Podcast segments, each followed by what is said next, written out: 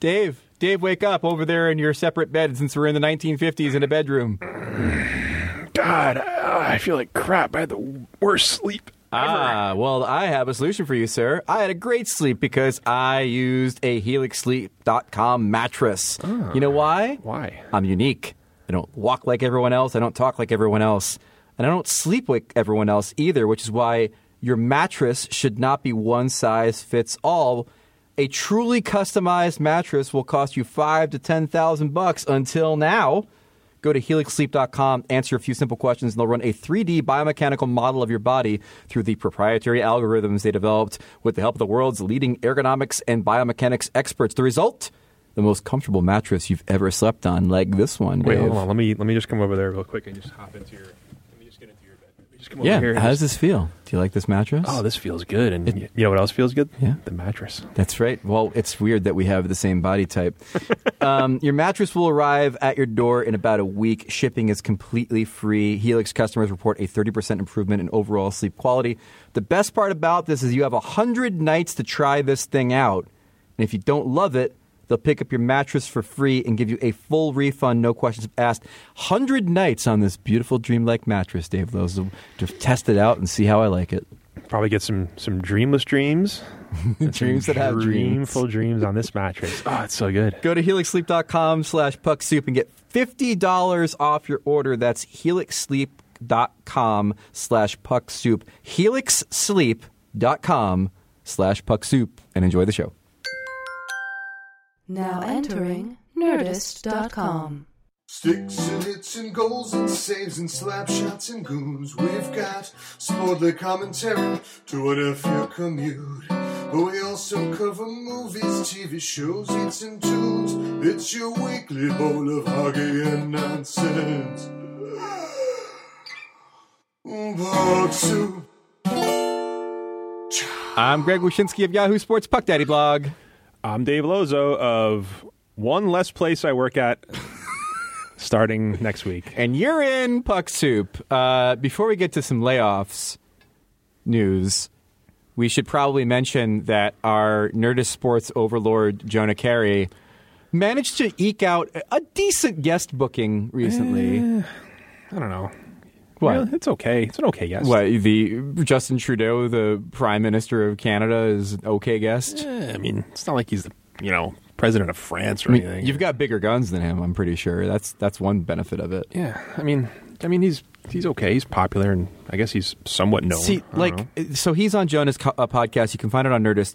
We told Jonah that we'd give him a plug. This is the plug. You should listen to it. It's great. It is a huge get. Uh, here's how huge the get is. how huge is it? Well, when you, well, I don't, like to, I don't like to brag, but I am Ukrainian. Boy, this fucking episode's gonna be full of innuendos from start to Sarah finish. Baker, uh, formerly of CSN Philly, uh, is the guest today, and uh, the conversation goes as, as expected. Um, so the, the the thing is, is that um, like it's so big that when you go to iTunes, it was the main picture on the top of the iTunes page, like him and and Oh, Justin yeah? Trudeau, like sitting together, like where Serial would be. is like where Jonah Carey's podcast was. Wow. And I'm so proud of him. But then I thought to myself, like, that's the kind of thing that I thought this podcast was going to be. Like, like there's no doubt that he gets that interview because Justin Trudeau is an Expos fan. He's Canadian. And he's Canadian. He's They're- like, I want they're to all talk to the Canadian. guy who wrote the Expos book. And here I thought our podcast would be like, like fucking a flame to the moths for the hockey fans and the entertainment community. Hmm. Yeah, well, we're just not that good at this. To be perfectly honest, I think we really oversold our ability. Like to I get thought guests. John Hamm would be like an entertainment podcast, which they talk about hockey. Yeah. I'm there. Like I thought that'd be it. I've probably written too many jokes about his giant dick for him to ever come on the show. All right, so let's talk about Probably jokes hurts. about his giant dick because you probably wrote those at Up Rocks and you got laid off. No, actually, I wrote those at the comeback. Yeah, Uprox wasn't hockey at all. It was it was pop culture. Uprox was great because I mean, it wasn't really pop. I mean, Uprox does have pop culture, but I was just sports. Like I was, you know, it was basically everything but hockey. So it was great for me in terms of like balancing out the stuff I would do during the week because like, you know, I do stuff for Vice, I do stuff for the comeback.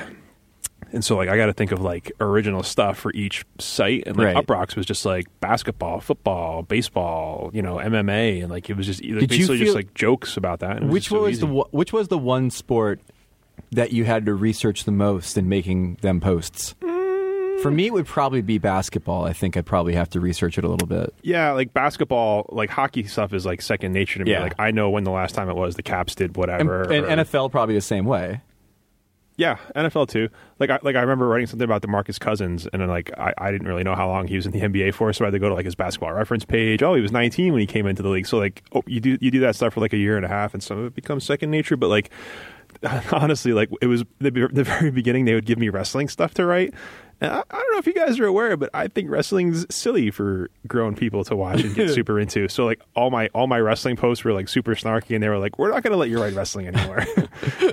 like it was just, like in like in like a 250 word post i would like take the piss out of wrestling fans like four times and they're like it's funny we're not saying it's not funny but you're, you're probably not going to help us get more readers by pissing off the readers My So I was ba- like, my "Eh." basketball writing would be: Is Stacy Ogman still in basketball? Before I make a Stacy Ogman joke, Ah. are they getting? The, I mean, you said they're getting away from sports. That doesn't mean they're getting away from. i don't know for The- sure the- if they are I mean, are they going to keep with spandex their wrestling blog? Because I really like that site. the rumor even though i don't know for sure is they're they're going to do they're focusing mostly on basketball wrestling and mma All right. so they need fewer people I really like that wrestling site. They they do Um, like Spendable. they do like reviews of old wrestling shows that are on like the uh, WWE network, and they're really funny. yeah it's, Oh, sp- now I know you hate wrestling, but l- th- what do you think about there being I, this is the, I, I don't whatever you're asking no, me I this don't- is it. No, I have you, will thoughts. appreciate that they're making a Vince McMahon movie. yeah no man, who fucking cares Can I tell you who I want to play Vince McMahon? Um, Dennis Quaid. That's a good choice, but here's my choice. Okay.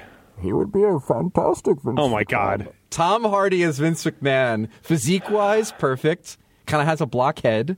I can't get it out of my head after somebody said it. and you know McMahon's he like come up with 65 years he old. come up with some crazy great Vince McMahon voice. It's it's a it's a biopic. It's like about his whole the whole life. Oh God. You know.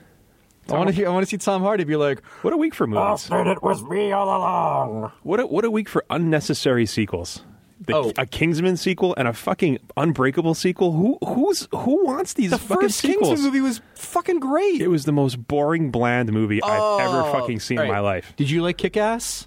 It was okay. You say you're not a. That's just it. You're not a Matthew Vaughn guy. He was the, the first Yeah, Kingsman I don't movie like was boring great. movies. I guess. Oh, the first Kingsman movie was great. I'm what happy was there's great a about sequel. it? It was boring. It was a boring ass backstory. It was a boring ass fucking bad guy. A boring ass convoluted bad guy plot. Um, I'm gonna go with it was shitty CGI fight scenes. exponentially better than Spectre. And by the way, it was it seen was the, Spectre. I, that's the only part I didn't like was the church massacre with Colin Colin Firth. I didn't like that scene People at all. hated the church massacre because of like moral reasons, and I get that too. But like, it was like Matthew Vaughn, who I didn't really know who that was till you just said it.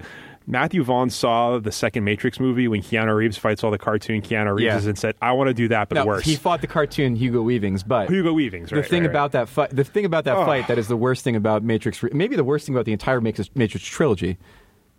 At any point, he could just fly away. he sits there and he, he has a fight Right. with a thousand Agent Smiths, and at the end, he just flies away. You know what the problem though is is that it's the same thing with the leftovers. Why I hate the leftovers is the Matrix made one movie and they had no intention of making two more. They just made a movie called The Matrix. And Right. at the end, he flies away. Right. And it was so popular they were like, we got to do more. While the leftovers, you can tell at the end of the first season, they were like, we're never going to be able. This this is bad. How do we? And they were like, all right, one more season. Uh, we'll move to Texas. That's that's that's what- and um, there'll be a whole new cast of characters, and we'll get rid of the weird. And then they're like, "All right, we're done. That's we're why gonna do the- one more season. All right, how about we're in Australia for something, and we'll drop a bomb on Liv Tyler, and um, and there's a kangaroo or something. and some reason the Australian women are going to misinterpret some other Kevin police chief, even though he's Australian, and the dad who told the story probably mentioned he wasn't Australian, but they misunderstood him this anyway. Show sounds amazing. it's fucking terrible. um, no, the the worst thing you can possibly hear from anybody who is, has made a successful genre film is, you know, we really want to get more into the mythology in this next one. You're Just like no, God, it's you've made it up as you went along. But like, like, like Kingsman was a perfectly okay Mm-hmm. movie. I just like they, they they made they made a woman who had knives for legs boring. Hey, I got an idea. Samuel L. Jackson will have a lisp. Wow, that's fucking creative. That's great. Did you see Split? No, and I'm never going. Okay. to. This Unbreakable, I, I know, I no spoilers, but Unbreakable's- Split has something to do with Unbreakable because it I didn't does? see Split either, Oh. and so this movie comes as a result partially of the success of Split. honest to God, I I you know how people are like, don't spoil it for me. Please tell me everything that happens in Split so I can see the sequel because I'm not gonna watch fucking Ewan McGregor, not Ewan McGregor, the other guy, the other the other British guy with Wait, you mean oh James McAvoy? James McAvoy. Yeah, yeah, yeah. I get those two mixed Professor up all the Xavier, time. young Yeah. Professor Xavier. Right. And I, yeah, No, I, I- want I- to see him. I want to see him pretending to be a little kid for. I love uh, I love Unbreakable. I think Unbreakable is the top three comic book movie ever made, and you hate it. It's it, it's You just don't think there should be a sequel. that movie has grown on me over the years. I hated it when I first saw it because I saw the ending and I was like, "Fuck off!" Like that was my innocent response. There was a string of movies over like a five year span that had the worst goddamn endings, like Contact, Unbreakable, where like you can just tell they got to the end and they were like, I went I went to, I went to a Um, different planet, and I met, I met my father. "Let's put an ellipsis on it." Yeah. What? No, the end of Unbreakable is amazing because it it, liter- it literally was the thing that everybody hated, and then Shyamalan came out and he's like, "I was just trying to make it like a comic book, you guys," and we're like, "Yeah, fuck off. it's a movie, not a comic book."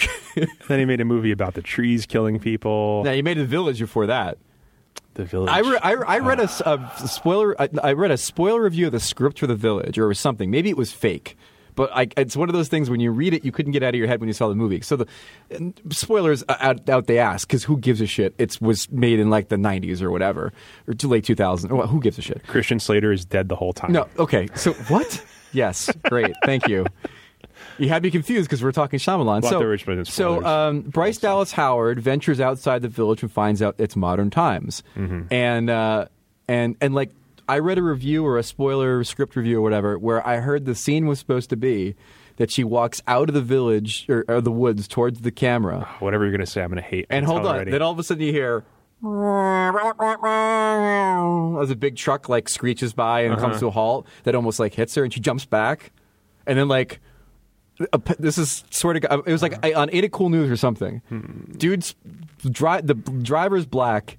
He's supposed to stick his head out the window and go, oh god. "Damn crazy white people!" No. and then keep driving. And then that's the reveal of how they're in modern times. And like that might just be complete bullshit. But as I'm watching The Village, the whole thing I'm thinking at the end of that movie is how great this would be if it was instead the, the damn crazy white people scene with the trucker. I thought you were going to tell me like she gets out of the woods and like Bruce Willis is there drowning a guy or something. He's just like, I'm not a superhero. how about all right, a lady? in the- so- how about a lady in the water sequel, like the lady on dry land? Oh, All right, listen, let's let's get serious here for a second. Wait, did Split do good in the theaters? Split did really good. Oh, in I was gonna theaters. have that explained hence, to them. hence, okay. hence, Unbreakable sequel. Okay.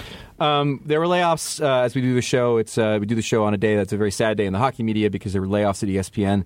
Uh, Pierre LeBrun, Scott Burnside, Jim McDonald, three people that Dave and I are very, very, very fond of. Yeah. Uh, were all laid off in a, a giant hundred-person purge at the uh, worldwide leader. Purge is the right word. Yeah. that's not a layoff. That's a purge. It's um, I don't remember seeing a day like this on social media where there are so many people kind of co- maybe it happened in other industries and I just haven't noticed it, but like it just was an unending string of people that you know and, and kind of care about saying, "Yeah, my time here is done." I don't get how they did it or why they did it the way they did. Like everyone knew it was coming.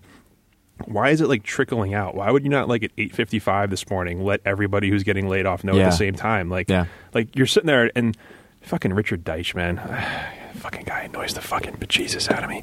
But like he's There like goes too- our positive review on Sports Illustrated. fuck him. I can't stand. I, I, I- fuck him. That's too strong. I just No, he's I- on I the hate- force of good and light when it comes to like Skip Yeah. Bayless and and Ravel. Yeah, but like it's so performative. I, don't, I hate the way oh s- the episode of Tiny Toons on Cartoon Network got forty four thousand, but Skip Bayless only Skip Bayless is making twenty six million dollars over the next four years. He doesn't care.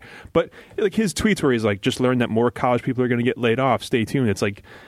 Until you know the name of the person getting laid off, don't do that. Don't complain on Twitter about how Well, you have to block people because of He- how rough it is he, for you this he day. also put a note though on Facebook that said like he's Oh. not going to tw- traffic in the rumor and innuendo of names because these are people with families and whatever. Well, which of he- course is amazing to me as a, as a person in sports media. But he is. He's, if he tweets out that he's like, "Oh, I'm hearing more people are going to get laid off on the college football side or the college sports side of it," then like everyone who works on that side of it sits there and shits their pants for the next four hours. but like, on- don't like, do that. Honestly, it's like one of these. Like we talked about, I, I think maybe like last week on the podcast. Like writers are thin-skinned people, yet they all they do all day is criticize someone else in their jobs. Like all we do is report transactions and you know such and such you know coach such and such Hmm. should lose his job and then all of a sudden we start losing our jobs and it's like let's pr- trigger warning let's protect the people with with families and all we do is report on No. people that should or should not have a job No, but, like- and, and actually argue for that person's removal from that job. Well, Come on, that's Eh, different. exactly what we do. I mean, that's not. I mean, yeah, but it's different compared to what what's happening today, where like ESPN says 100 people are getting laid off today. Like, okay, that's that's coming today. You work at E ESPN, you're like, all right, fine. And like, this is more E ESPN's fault than like people that are reporting it, where they're just letting it trickle out every 25. Like, seriously, like in the morning today, like there were like at least a dozen known people that you've read and follow on Twitter that got laid off. And you're just like, I wonder if the rest are all just like, you know, editors and behind the scenes producers. And then it's like Jay McManus at fucking two o'clock. today. It's Jason Stark at 1.30. Yeah, like yeah. there's like doing it all. So like when you're sitting there and you like, get that notification from somebody like Moore's coming in college, like you can just hold on to that because people already know what's going to happen today. There's going to be 100 people laid off. You don't need to like start whittling it down so like you I- can show you're an insider. Just keep that one in your back pocket, and then when the person does get laid off, then ret- and you can go crazy with the, it. I the think. thing I want to say about E ESPN.com and their NHL coverage, two things. First off, they didn't get rid of the department. I feel real. You know, what I feel terrible for today. On top of feeling terrible for the people that lost their jobs, is Custance, Craig Custance, our friend, because he's there. He does great work. Corey Pronman's there. He does great work.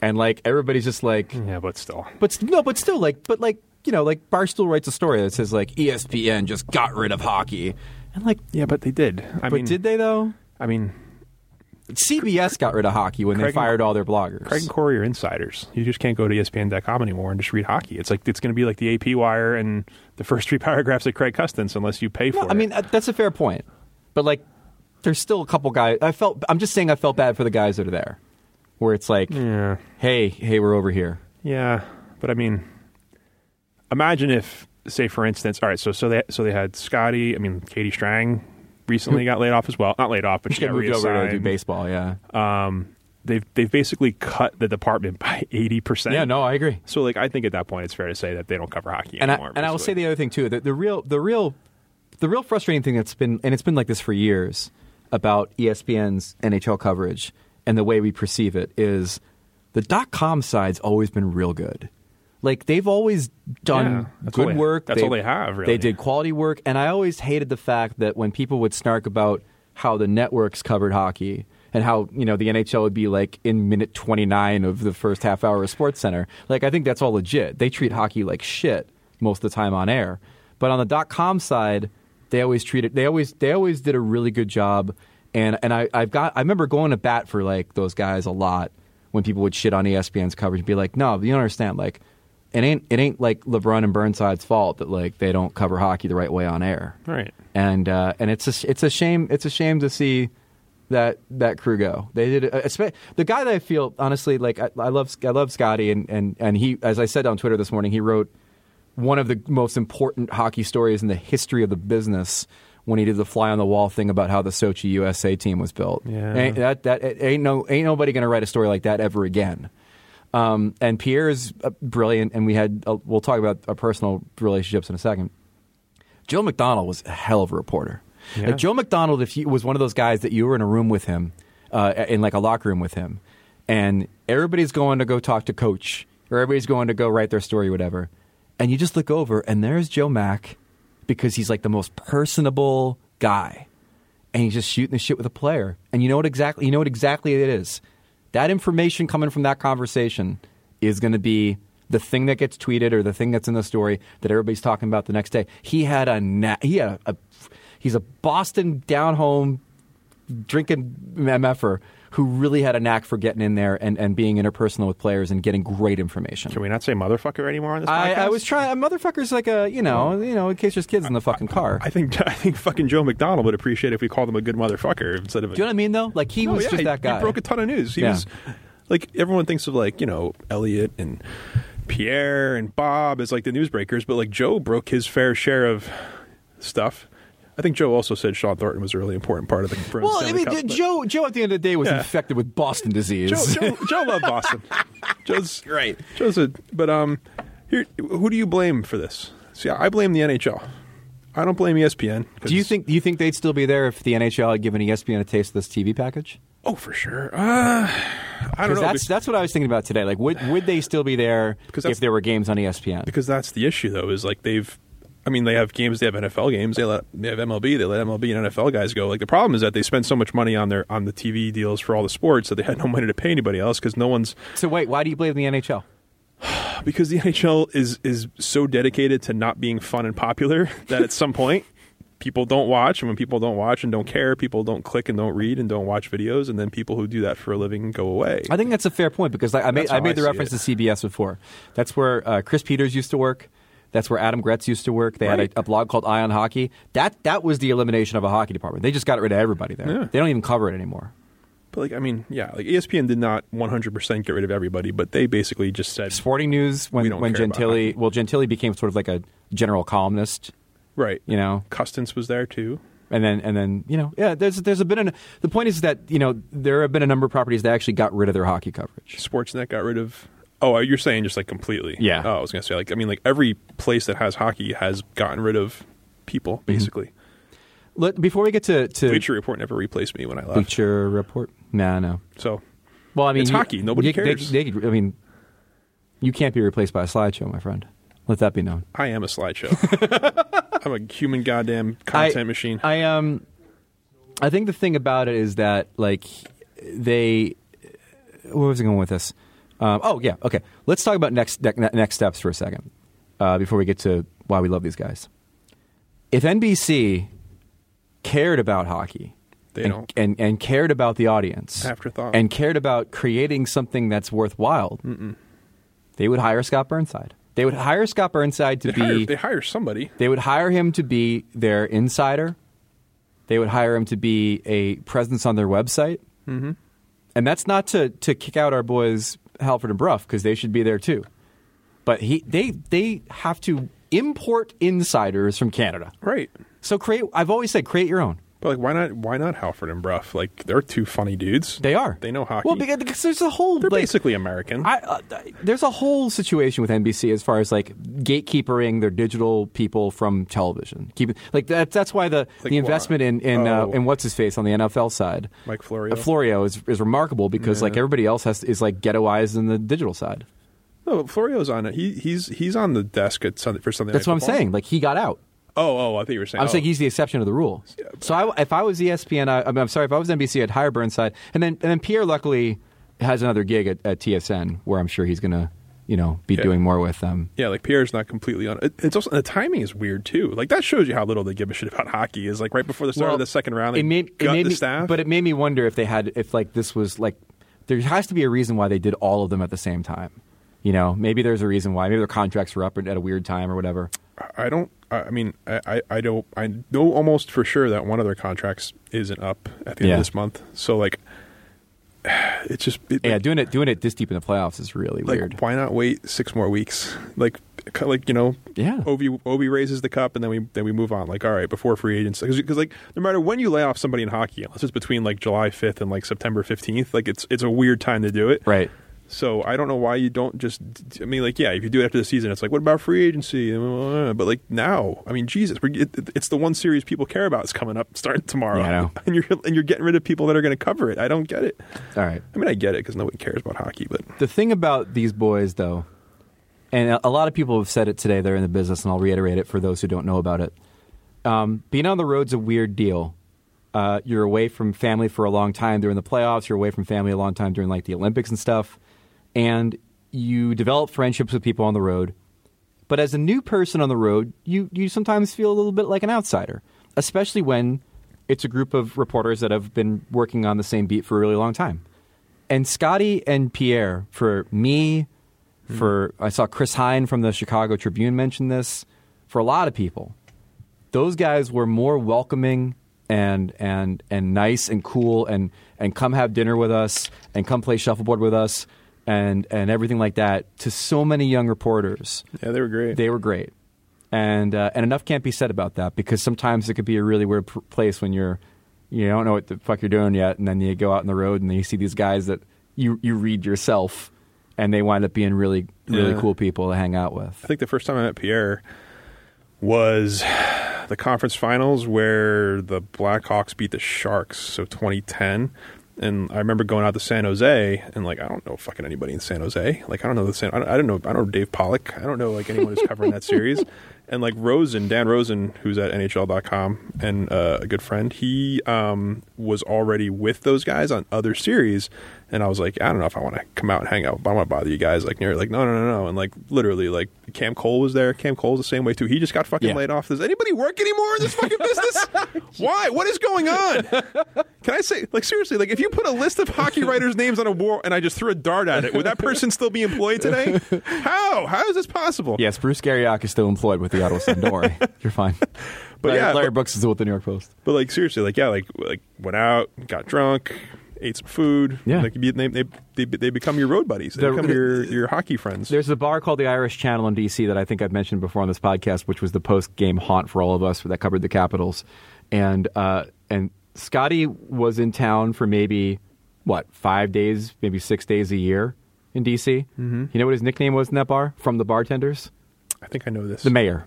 I didn't know that. He was the mayor, the mayor of the Irish Channel. Yeah. uh, just because of how personable and cool he was when he would go in there.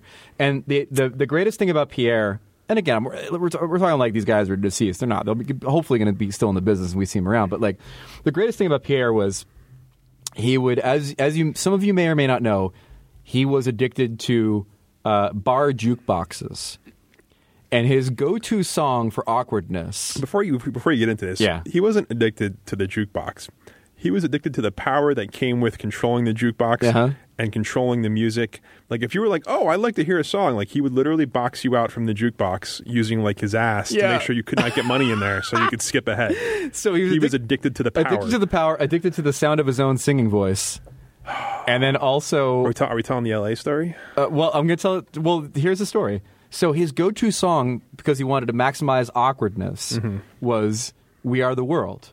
He Mm-hmm. We would- are the world. Yeah, he would find "We Are the World," the uh, the charity anthem from the 1980s, uh, for like f- f- children, children in Africa, maybe. Uh, we are the world. building a brighter day yeah, for probably us. it's starving children in Africa. So he uh, he would he would put on "We Are the World," and and we would all be at the bar, and the, and there'd be like you know generic you know rock music or whatever, and all of a sudden you hear. There comes a time, and you're like, "Oh God, no!" And then you hear, "Where we hear a certain You just call." hear Pierre go, Scotty! Put his arms up in the air because his song had finally come on. In L.A., at this bar in, um, I think it was maybe Manhattan Beach. It was one of the beaches, Hermosa He Beach. maybe? he did the "We Are the World" thing at this bar, and we were all like, "Wow!" And it was an epic rendition. Mm-hmm. But then he upped the ante in a way that I never knew could be upped. On this The jukebox, great ones always raise their game. inexplicably, was the 1980s charity anthem for the giant failed experiment that was Hands Across America.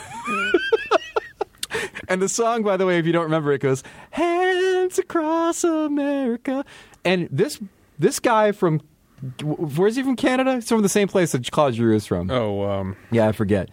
This guy gets up there and belts out the Hands Across America theme song like it was his favorite song from the hip. right. Knew every word. He did play a lot of tragically hip songs. And It he's was just- all tragically hip and like American charity songs from the 80s. I don't I don't use this word loosely, my friend, but these are beauties we're talking about. yeah. Beauties.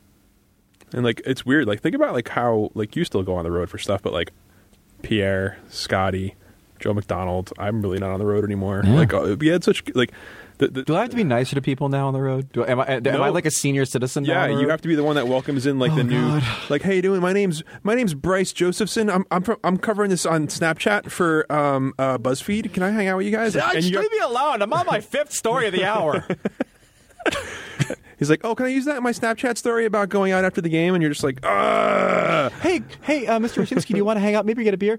Uh, I gotta. I, what I do now is I it's I go get pizza, pizza, and eat five different sauces, and then watch an old episode of MST3K in my hotel room. So I can't. It's not really. It's not you.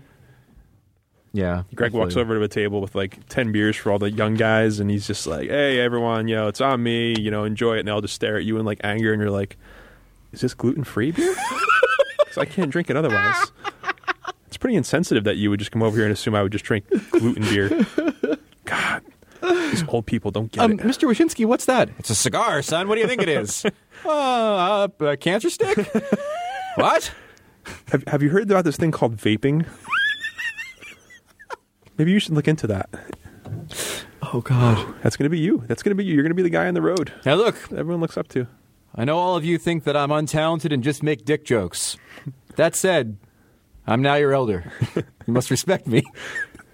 Go, goes over to the jukebox, puts on Bon Jovi. ah, this fucking song again. Jesus Christ. Tommy used to work in the docks. Oh, here it goes again. Union been on strike. That's that song is so old that because of global warming and deunionization, there's no longer docks or unions. That's how old that song is. All right. We had some really sad stuff to talk about with jobs, but here's the great thing. Segways are amazing. If you're looking to hire someone, it has gotten easier than ever, Dave Lozo. That is because of Zip Recruiter. Are you hiring? Do you know where to post your job to find the best candidates? Posting your job in one place ain't going to get it done. So if you want to hire the perfect person, you need to post your job on all the job sites. And now you can. ZipRecruiter already has 9 million resumes you can search through in their database. You can add multiple people to your account to make it the most efficient way for your team to find the best hires. You can post your job to 100 plus job sites, including social media networks like Facebook and Twitter, all with a single click. And ZipRecruiter's handy website shows trending career fields, cities, and searches so you can find the best candidates. Wait, what kind of website? What? Uh, what kind of a website is it? A handy web? Oh, a handy website. A handy website. Oh, a handy. Like wow, what'd you think I said? No, you- I thought you said handy. It just uh, you said handy website. I thought it was a different kind of website. Oh, but ooh, it- geez, yeah. It's a helpful website. That's zipperrecruiter.com. Yay! Boom! And if there's any problems, do not fret. ZipRecruiter's friendly and human support staff is ready to help. Right now, the listeners to Puck Soup can post jobs on ZipRecruiter for free by going to ziprecruiter.com slash puck. That's ziprecruiter.com slash puck. One more time, try it for free. Go to ziprecruiter.com slash puck. Captain Segway strikes again, ladies and gentlemen. I'm looking at our questions for today. There's like I I don't think we've ever had this many questions. Oh, we got a lot of I feel questions. like we've like every time I go to like the Puck Soup account, it's like plus twenty We're g- notifications. We're going to talk round two stuff in a second, but I wanted to get to uh, something that happened since the last show, which is Buffalo imploded. That happened since the last show. oh right, yeah. So let me yeah. ask, so so Dan Bilesma fired, Tim Murray fired. The question I wanted to ask you, Dave Lozo, is: Would you work for Terry Bagula? If you if you were a GM, would you work for Terry Bagula, knowing that he is now firing Terry pew, pew, pew, pew, with the way he's handled both the Bills and and the Sabers? See, here's the thing. I want to work for like like I, I I think of the scene in Moneyball when when Brad Pitt and Jonah Carey are trying to talk to the boss. Jonah Hill. Jonah Hill. When I say Jonah Carey, Holy shit! When you see our boss, do you just see little fat rotund Jonah Hill because he's just a stats guy? so I do the, I do the other podcast with, jo- with Jolie Care, and like I I always look in my email for like the script for that show, and like I always click on Jonah's email by accident because Jonah Carey Jolie uh, I don't know. Jolie Care is on the phone. But like they talked the owner into like giving them money to like like you know get Ricardo Rincon and all that stuff. Like I don't know if I'm smart enough to outsmart Terry Pagula to last in that job for more than two years because like he thinks he's the smartest guy in the whole entire building, even though he's not. And I feel like anything I tell him, he wouldn't. I wouldn't be able to trick him into keeping the job for a long time. So Right. no, I would not. I would probably not want that job. I, I, you know, I think I- I find that job to be really in- interesting because they didn't give Tim Murray enough time to actually no. fulfill the plan. No. So like most GM jobs, you could walk in there and be like, it'd be like, Hey, I'm uh, I'm Brian Burke. I'm, I got a five year plan, so don't fire me for five years. and you're like, all right, you got five years. But in like Bu- Buffalo, it's like I've got a five-year plan. Oh fuck, I've been fired already. it's like, you know, What are you three years into it? yeah, Tim you got Murray? three years. Of, they just basically got Eichel last year or two years ago, Right. Like, and they didn't even have him for a, a healthy season yet. Yeah, I, I mean, I get why you do it. Yeah. I just I don't know. Do you That's now tough, on man. Eichel because we didn't talk about this either? Do you buy the fact that he didn't? Hundred percent. Wait, wait. What is 100? percent You think that he's li- lying or that he? Oh, that he got no, no, that he got everybody fired. He got everybody fired. oh, I believe Yeah, that for sure, completely. one hundred percent. I don't buy for a. s- uh, The best rumor I heard, though, I don't know if you heard this, was that one of the reasons Murray got fired. This is rumor and innuendo. One of the reasons why Tim Murray got fired was because he was the one who leaked the story about Eichel wanting Bilesma gone. To So it was just going to be Bilesma, and then the leak happened, and that cost Tim Murray his job. As well. was one of the reasons why. That was like that was a, a, a rumor kicking around Buffalo this past week. Mm, I can can see that. Um, can I'm, buy I was that. I was legit shocked that Murray got fired, but I think it, like if you go by what they said, it's because he walked into a meeting and they're like, "What are your solutions?" And Murray's like, "Meh, I don't know." And they're like, "Well, maybe, maybe think of some." Same thing we've been doing. Let's just continue to. Yeah, like I, I feel like this is like a situation with Pittsburgh where they change GMs and they get really good because they have a bunch of guys that are On the good. way- yeah, yeah, yeah. they're like right there. Like Yeah. if they go to the playoffs next, like say say they get the wild card in the Atlantic next year, is it going to be because of Dean Lombardi or whoever the hell they hire? Is it going to be because of like all the work that was done the previous three years? See, it's Like, funny. Like I, I still believe they're going to hire like a head up like a president of hockey operations, but it they've sort of signaled they're going to go with somebody that doesn't have the same doesn't have GM experience as the GM, which is fucking weird because that was Always a good idea. well they just did that with Tim Murray, like they just they just hired an assistant GM. No, but like oh oh, you mean like oh I think Like they're going to hire like Botterill or Breezeball or somebody who's out there to be. I think that's okay. I hope so, But like, I, but it, it's just like the, the teams that do the Joe Sakic thing that don't work. but there's other teams that do the John Davidson thing that do work to have the right guy at the top of the totem pole, and Brendan Shanahan is another example. John Davidson. What n- you know, kind of worked. They made the playoffs. Mm. Yeah, you're one. You're you're one of sixteen of thirty teams that Yes, made the playoffs. playoffs, but didn't even appear in them. Thanks, Ryan Lambert. Wait, how about how about by the way, how about Lambert's coming here this weekend and then completely ducking the podcast because you know he, he could have come here today. He Ryan, could- La- he could have been Ryan here to hang Lambert out. literally tweeted this week.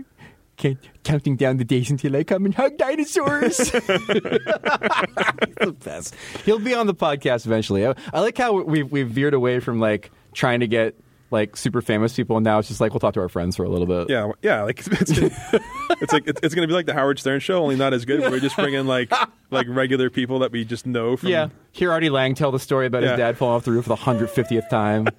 I was, co- I was coked up in a, in a pig suit, and I, uh, yeah. Yeah, that's all it's going to be. This one time I hugged a dinosaur. and it fell apart, and the, the museum threw me out. Did we talk about the Kings? Well, I think we talked about the Oh, yeah we talked yeah. about the Kings, but we didn't talk about John Stevens getting hired. What do you think about that? Do you think that's a signal? Oh yeah, so John Stevens getting hired. By the way, I think signals that they don't think their window is closed. What say you? That they don't think it's They don't think it's closed, closed. but it is. okay, well there you go. I mean, I don't know. Like I, I always liked that dude. I thought he got a raw deal in Philly. yeah, Eh, I got no real feelings one way or the other. I, Well, he's kind of vanilla. I mean, he's like the v- vanilla rice cake coach. What's weird to me is how everyone is M baiting themselves over Travis Green in Vancouver. How like that's the greatest thing that ever happened. Like, what the fuck is he going to do with that roster? Like, he's he's he's not. uh, I mean, I could be wrong, but he is not a wizard, right? He's not part of the Harry Potter You're universe. a wizard, Travis. Like, he doesn't have the thingamajig on his forehead, like or whatever. I don't know. I really haven't watched the Harry Potter movie, but like, it, it's still the Oh, same garbage roster. Widow's Peak. No, the, the, doesn't he have like a lightning bolt? Yeah, on he his does have head or lightning something? bolt. Again, yeah. more stuff you should have asked Aaron Dark when she was here. Yeah, I wasn't prepared. Um, the uh, no, I think he's good up there, just like for the same reason I think Cassidy is good in Boston, which is that they both wor- work well with younger players.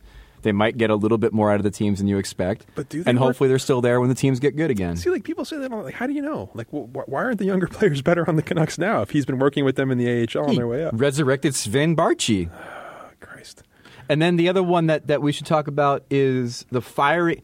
God, how what kind of hockey boner do you have right now for what's happening in Chicago, where Stan Bowman can only Stan Bowman? The only thing he can do is just fire coaches. Some of them Yeah. aren't even in the NHL because he can't trade anybody from the team because they all have no move clauses. like a half a chub, not a full on. Because like, I- I feel like the people, like everyone. Oh, I never read the story, but the guy Ted Denner got fired. Yeah, he- apparently he, did some bad stuff. He was like he was like don't know what he complaining did. about the Blackhawks like taking people off his roster and leaving their, his team in, in, in disrepair. the AHL coach. Yeah. Do you not get your role within the organization? he really complained about that. But like, they fired Mike Kitchen. Like, I feel like if you like. It's like it's like, like being a guy at an apple orchard, and they're like, he's like, people keep on picking these apples and selling them. How dare they? It's like getting. Can you like picture? It's like like- like you know you're in the locker room. You're like a guy in the AHL, and you've toiled there for like five years, and you know somebody from the team walks in and says, "Dave, Blackhawks are calling you up." And like you get like a little what? Yeah, yeah, yeah. Just you have to go outside and there's some paperwork you got to fill out, but you're going up to the big team, and like you walk into the locker room and you go, Coach, I just want to thank you for everything. You, get the fuck out of my office. You- You're leaving me now when I need you the most? Dave- Don't ever come back. Dave, I think uh, Okay. I think this is the point in which you got to decide whether you want to be a black hawk or you want to be an ice hog. You an ice hog or you a black hawk? Uh, I'm a black hawk. I've waited my entire life to be in the NHL. Is an ice hog like a ball hog in basketball where like you're just you're, you're skating 36 minutes a night? What the hell is an ice hog? Ovechkin. I've never seen a pig Hey, run on ice. Alex, get out! You got to change, bud. no, I don't. Russian machine never Russian breaks. machine never stops skate. But Forty also- minute forward. Also slow down much in postseason.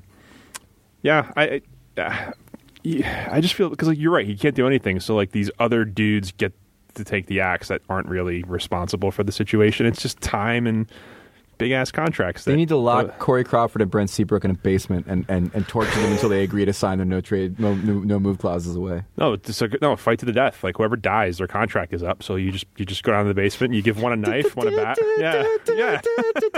the uh, Um, the five people that understand that reference are dying right now. Um, The red knight sucks. The blue knight rules. I don't know if that's the right colors or what, but that's basically the gist. do you? The Brent Seabrook contract is a bad contract, but don't you think the Corey Crawford contract doesn't get enough hate? I, I, I, I wake up every morning and talk about I hate it to myself. Wake up every morning. Oh, sorry, you're doing Kesha. No, you can you can justify the Corey Crawford contract more than you can justify the the Brent Seabrook contract. I Corey think. Crawford six million against the cap through 2020, and he's and he's 32. yeah, and like Brent Seabrook's how many more years? And he's already thirty two. Brent Seabrook is uh, 32 years old, got a no move clause, and he signed through, wait for it, 2024. 2024, yeah. yeah. I, I, as as 2024! as a president of, as- of the of the Corey Crawford hate club, even even I will tell you that that Brent Seabrook contract is fucking way worse. That's a way worse deal. than Uh, Bowman welcome gave again out. to another meeting of the Corey Crawford Hit Club. Our guest, as usual, is Scott Darling. Um, Scott. You have a twenty point higher save percentage over your career. How do you feel about never getting playing time over this guy? Scott will be telling his uh, arduous journey from ex- obscurity to the National Hockey League. Uh, Scott, tell us how gifted and wonderful Corey Crawford, the golden child born with a silver spoon in his mouth, is compared to your journey. uh, yeah, 2024 for, for, for Seabrook. Again, the problem with the Blackhawks is this. They're going to, I mean, it's a good thing that a lot of their younger players are going to be good. They're going to be maybe even better next year. Like maybe who, they figured though? out how to play in the playoffs. Right, like wh- who are the guys you, you're going to bank on to be like the next? Well, Artemi Schmaltz is going to be Panarin? real good. Like I, I think, I Yeah. think he's he's great. He just did, had a, had a bad postseason, but like Kane, Taves, Hosa, um, Anisimov. Jesus Christ! Well, he came back Stan- from injury. Stan, what are you doing? Yeah, that oh the He's- contract. he's got a yeah. no move clause. No move clause for for Seabrook. No move clause for Keith. Uh, no move clause for Yarmelson. No move clause for Corey Crawford. and they're probably going to lose Marcus Kruger to the Vegas. And those team. are, by the way, they, those are all the people that make more than Marcus Kruger, who is uh, makes uh, three three million dollars a year. yeah. They are they are top heavy. Listen, the real question on this is is is whether, as a Blackhawks fan, you'd be willing to trade the pain that is coming in seeing your team be a first round casualty in perpetuity potentially for the three cups. And of course you won't. The three cups are amazing. Yeah, you had three cups basically every other year. But this for is six this years. is this is the price you pay. This is this is right. you know? You're not going to win. You're not going to win a cup every other year the entire time Jonathan Taves and Patrick Kane are under contract. Mm-hmm. So you you, eh, I get the no move for Brent Seabrook, but the thing is, is like. I, I understand paying an Isamov if he's going to be your second line center. That's Mm-hmm. fine. But like if Brent Seabrook's going to be your potentially third best defenseman behind Chalmerson and Keith, you can't give that guy that deal. I mean, wait, th th did they win a cup with that? No, they didn't win a cup with that contract in existence, right? Ritzelainen Oh boy. and two firsts. Oh God. for Patrick Kane. And Patty goes home to Buffalo. Why in the world would fucking Chicago do that? I don't know. Jesus trying Christ. to, I'm trying to figure out. You got to find a way. You got to find a way to get these guys to waive their no move cla- no move clauses. to, the, to go to the Dean Lombardi school. Either frame them for a crime at the border, take away the C from one of them, and shame them for an entire year, and then I mean, ask them to move come next on, year. it's going to be almost impossible to frame Patrick Kane with a crowd. Oh, yeah, he's he's he's. I mean, yeah, if they're, if they're not going to get rid of Patrick Kane at this point, they're never going to get rid of Patrick Kane. Like they're gonna have to have like Jonathan Taves get pulled over at like a stoplight for some weird reason, and like all of a sudden they open his trunk and there's a dead body back there, and the cops are just like, "Sign this thing that, that negates your no trade clause, or we're taking you in." And he's like, "Fine." And next thing you know, he's in Dallas, and no one knows why. Unfortunately, in Chicago, so it's like, here, can you sign an autograph for me, and we'll just close this trunk and forget this ever happened. That's the Chicago way. Oh, nicely done. All right. Sarah Baker is formerly of CSN Philly, a former uh, morning show host on CSN in Philly, is now a, uh, a proud uh, uh, uh, citizen, Like, what I guess, whatever, resident. That's the word I'm civilian? looking for. Oh, I think you meant- resident of, of New York City. One of our favorite people. She's got a lot to say about the Flyers and hockey and, and life in general. And, and uh, when we get back, uh, round two picks.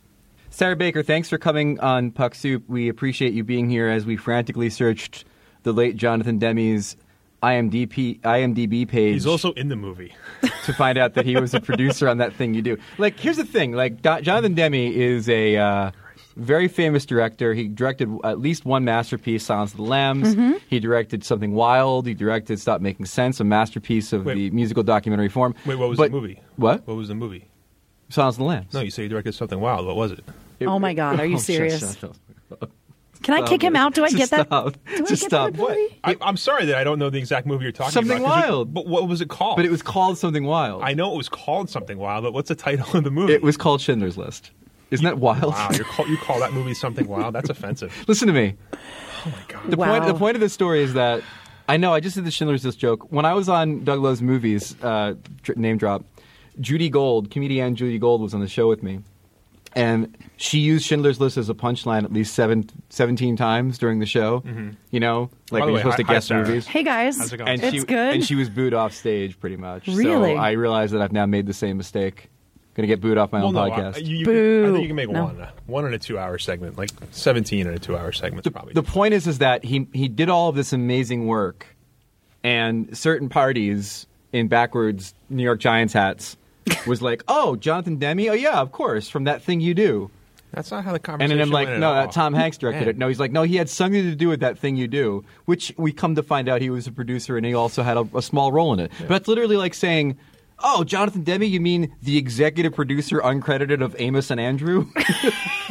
like the man, the man made fucking Sounds of the Lambs. See, this is this is what he does. Is he is he he, he, he loses the argument, then sh- then changes the framework of it to make it seem like I was wrong the whole time. when Okay, in you're right. fact You he were was. not wrong, but he's right in pointing out that the way your brain. Get the hell off my show. it, it's been real, guys. Thanks for having me for these 46 seconds. Oh, wait a second, Jonathan Demi. You mean the executive producer of Man Gamzee, the ancient one? Well, holy fuck! You're gonna insult Mangamsey? That was that was a breakthrough role for a time. Oh my god. Wow. Oh man. So As you- anyway. all right. So the producer of uh, Neil Young Trunk Show died, and uh, it's very sad. But Sarah, um, we wanted to have you in because you're new, new, new to New York. It's true. Welcome to the big city. Thank you. I've been here Only exactly in one New York. week. Fresh off the boat from Philadelphia. Yep, long ride. And uh, you are one of our favorite people because you used to be on the hockey beat, It's true. but then you became a TV star it's also true. for a year. two, almost two years. Almost two years. Yeah, almost two years in Philadelphia. You were hosting the morning show on CSN Philadelphia. Breakfast on Broad. Now, yeah. when you did Breakfast in Broad, what morning show did you uh, pattern it after? Was it The Kitchen on Food Network with Jeff the Sandwich Guy? not quite. Okay. No, we were we were trying something new, right? We were trying something that hadn't been done before, taking this idea that you can merge a morning show, you know, friendly people that you'd want to hang out with while you're drinking your coffee with sports debate. Obviously, it didn't work out because after less than two years, we were Mm, unceremoniously canceled. What, what were some of your hot takes? Give give me some of the hot takes on the morning debate show. Oh my God! We well, they're not about hockey. I hope you guys are okay Some- with that. So probably something involving an Eagles quarterback. So there was a lot of that. I mean, one of the first things that happened was Tim Tebow, right? Oh. The Eagles brought in Tim Tebow, so that was a hell of a thing. Um, I Hot was takes and Team Tebow on television? this doesn't seem like it's not at possible. all, right? We we argued a lot about whether it's okay to give a standing ovation to a guy your team has traded away who comes back and then demolishes your team. Hmm. Uh, there was a thing with Chase Utley coming back, and every time he came up Right. to bat, Philly fans were you know standing it up. Completely depends on how he left. Well, he left on on a good note, I Like, think. did he leave because they didn't want to resign him, or Yes. because he was chasing the money? No, he chasing that dirty end of leash his ball. career. this They out. didn't want him back, and somebody else gave him an opportunity in L.A. And Then so- that's fine. But even if he's demolishing your team, like he gets up there and he hits three home runs in a game, and every Ah. time he comes up subsequently, you're going to cheer. But but if your team is the Phillies and it's really bad and you have nothing else going on, Yeah, it all That's- depends on how you feel about ownership at that point. That's sort of my argument. Yeah. Yeah. Yeah. Yeah. So that- Absolutely. That, It's It's was one my game- take. It's one game out of 162. You can let a dude who gave you a lot of good memories I agree. murder you when you're having a 55 win season. Right, Not like if everybody the- on our team on our show agreed. If a former Brooklyn net comes back and puts up 90 points against them, Oh, I well. don't care how he left. I just I hate my team so much because I know he's not the reason they traded all those fucking. picks to Phillies the fans are a Celtics. little bit different now, though, because they under you know the 2008 World Series is not that far back in the back of your brains, right? I can't believe I've just hijacked a hockey podcast to talk about baseball. this is no, so it's really not a fucking hockey weird. podcast. We've learned today that no one cares about hockey. Yeah. That's true. We have learned that. We're, sh- we're shifting here. Today it's baseball soup. Today it's baseball soup. Ball Ay, ay, ay. soup. No. "Oh, Ball- That soup. No. What was Chase Utley's OPS? As a no, I have no fucking clue, you guys. Come on. other people's? sandwiches. Oh Yeah. God, you don't know anything about sports. I would. I would. Okay, listen to me about about the Philly sports. Do you think? Listen to you about Philly Yeah. sports, not me. Do you, You. Think, do you think that your hot takes weren't hot enough? Because I've listened to WIP. Oh God. Here's what's going on in Philadelphia right now. Everything is bad and no hot takes are of any substance. Everybody is manufacturing content because it's just boring right now. There isn't anything interesting or salacious to talk about. Eagles a little bit. And I think that played a part in why our show was axed and and if you go online and read some of the blogs, I think a lot of writers agreed with that. You don't you don't think it's because Philadelphia essentially everybody has a hot take, so it's almost like what the villain syndrome wanted to do in The Incredibles, and if know everybody's what? special, then no one will be special. maybe four years ago I would have agreed with that, but also wow, yeah, no, I just think that it's the teams are bad, and the Sixers were interesting for a couple of months there, a- and, then everybody was just rested for the rest of the season, so it's just been the boring. Sixers have that dude everybody loves that they just Joel drafted. Embiid, but he Yeah. Mm-hmm. hasn't played. He didn't play the whole like last three months of the season. But like he's on Instagram trying to get laid all the time, isn't he? He's like, That is- even- yeah. He's fun. You He's a lot of fun. can have hot takes about that, like don't have sex. No, I think you should have sex. and you eat waffles know- Mm, and, and have coffee. Maybe that would work on the radio, but on a morning show at seven o'clock in the morning, not sure that's what they wanted us to be Uh, talking about. WIP. Yeah, um, yeah. Oh my How, God. how would I, I think? Uh, I think Joel and Beach probably shouldn't be having sex on Instagram. I'll, I'll hang up and listen, and then all you hear is, Pretty much, yeah. "All right, Pete from Philly, you're next." it's tough times in Philadelphia right now. Think about it. There's a bunch of teams that might be good down the road, but there's nothing of it's just boring. The coaches are kind of boring. That's not necessarily a bad thing for anybody who isn't in sports media, right? Mm, For for the fans and the teams, fine. But there's no controversy. It's just sort of not fun So right what now. what didn't work on the show? Was it the coffee or the hot takes? the time was tough. You Mm-hmm. know, morning shows are really tough because people are people like habits; they have routines. So to get somebody off of the Today Show or CBS this morning to watch your show, Mm-hmm. even if they're a huge sports fan, it's a tough. We knew that going into it. It was a challenge to break routines. Much respect to Good Morning America. You just leave them out of the equation. Yeah, we all know people F are 'em. never leaving Good Morning America to watch your show. I- Exactly. I, know the names of all the morning shows. I could not tell you like who. Like I know that like Who are the two people on today's show? You know one. I know them. I think the Today Show. See, that's that's not the one with Matt Lauer. It's the Mm-hmm. That is the one with Matt Lauer. it is okay. Matt Lauer. Oh. Yeah, That r- super big Rangers fan who came to the game with a, a new playoff hat with a sticker on it, Matt Lauer. but like like Ho- Hoda's on one of them, right? she's all she's on the fourth hour of the Today Show. Oh, that's all part of the Today Show. Yeah. All part of the Today Show. Right. That show See, goes on like- forever. Yeah. Uh Uh-huh. huh. See, I'm a bad person because in the morning, Mm-hmm. Right. when I'm at It's- home, I don't put my TV on until like. It's four like how o'clock. in the old days there used to be Monday Night Raw for an hour, and then Raw is War would come on after it on WWE. That's, No, e- that's exactly the Matt Lauer and, and who's the who's the co- who's the lady host? Starts with an S. Oh, it's a ci- it's it's a city in the south, That's true. Tallahassee. Atlanta. Salem, Jones. Salem Witch Trial. Uh, That is not the Saint South. Uh, Savannah Guthrie. I have no idea who that is. Yes, you do. Come I on. swear to God, Come I've on, never heard that Dave. name until right now. Okay, Is, and it- then is, is she related to Jeremy Guthrie, the, the baseball pitcher? I do not believe so, but The that's Guthrie, the unconfirmed. singer? daughter of Arlo Guthrie. Arlo Guthrie, yeah. Uh, Good Morning America is Robin Roberts, Yes. and who's the dude? Because it used to be Josh Elliott, right? At one Don't point, and then they not- remember who the guy is. I'll look it up on- real quick. Okay. um, Good Morning America. And Yeah. there- there's there's one with um, what's her name? That I think Which- is a morning which one? show.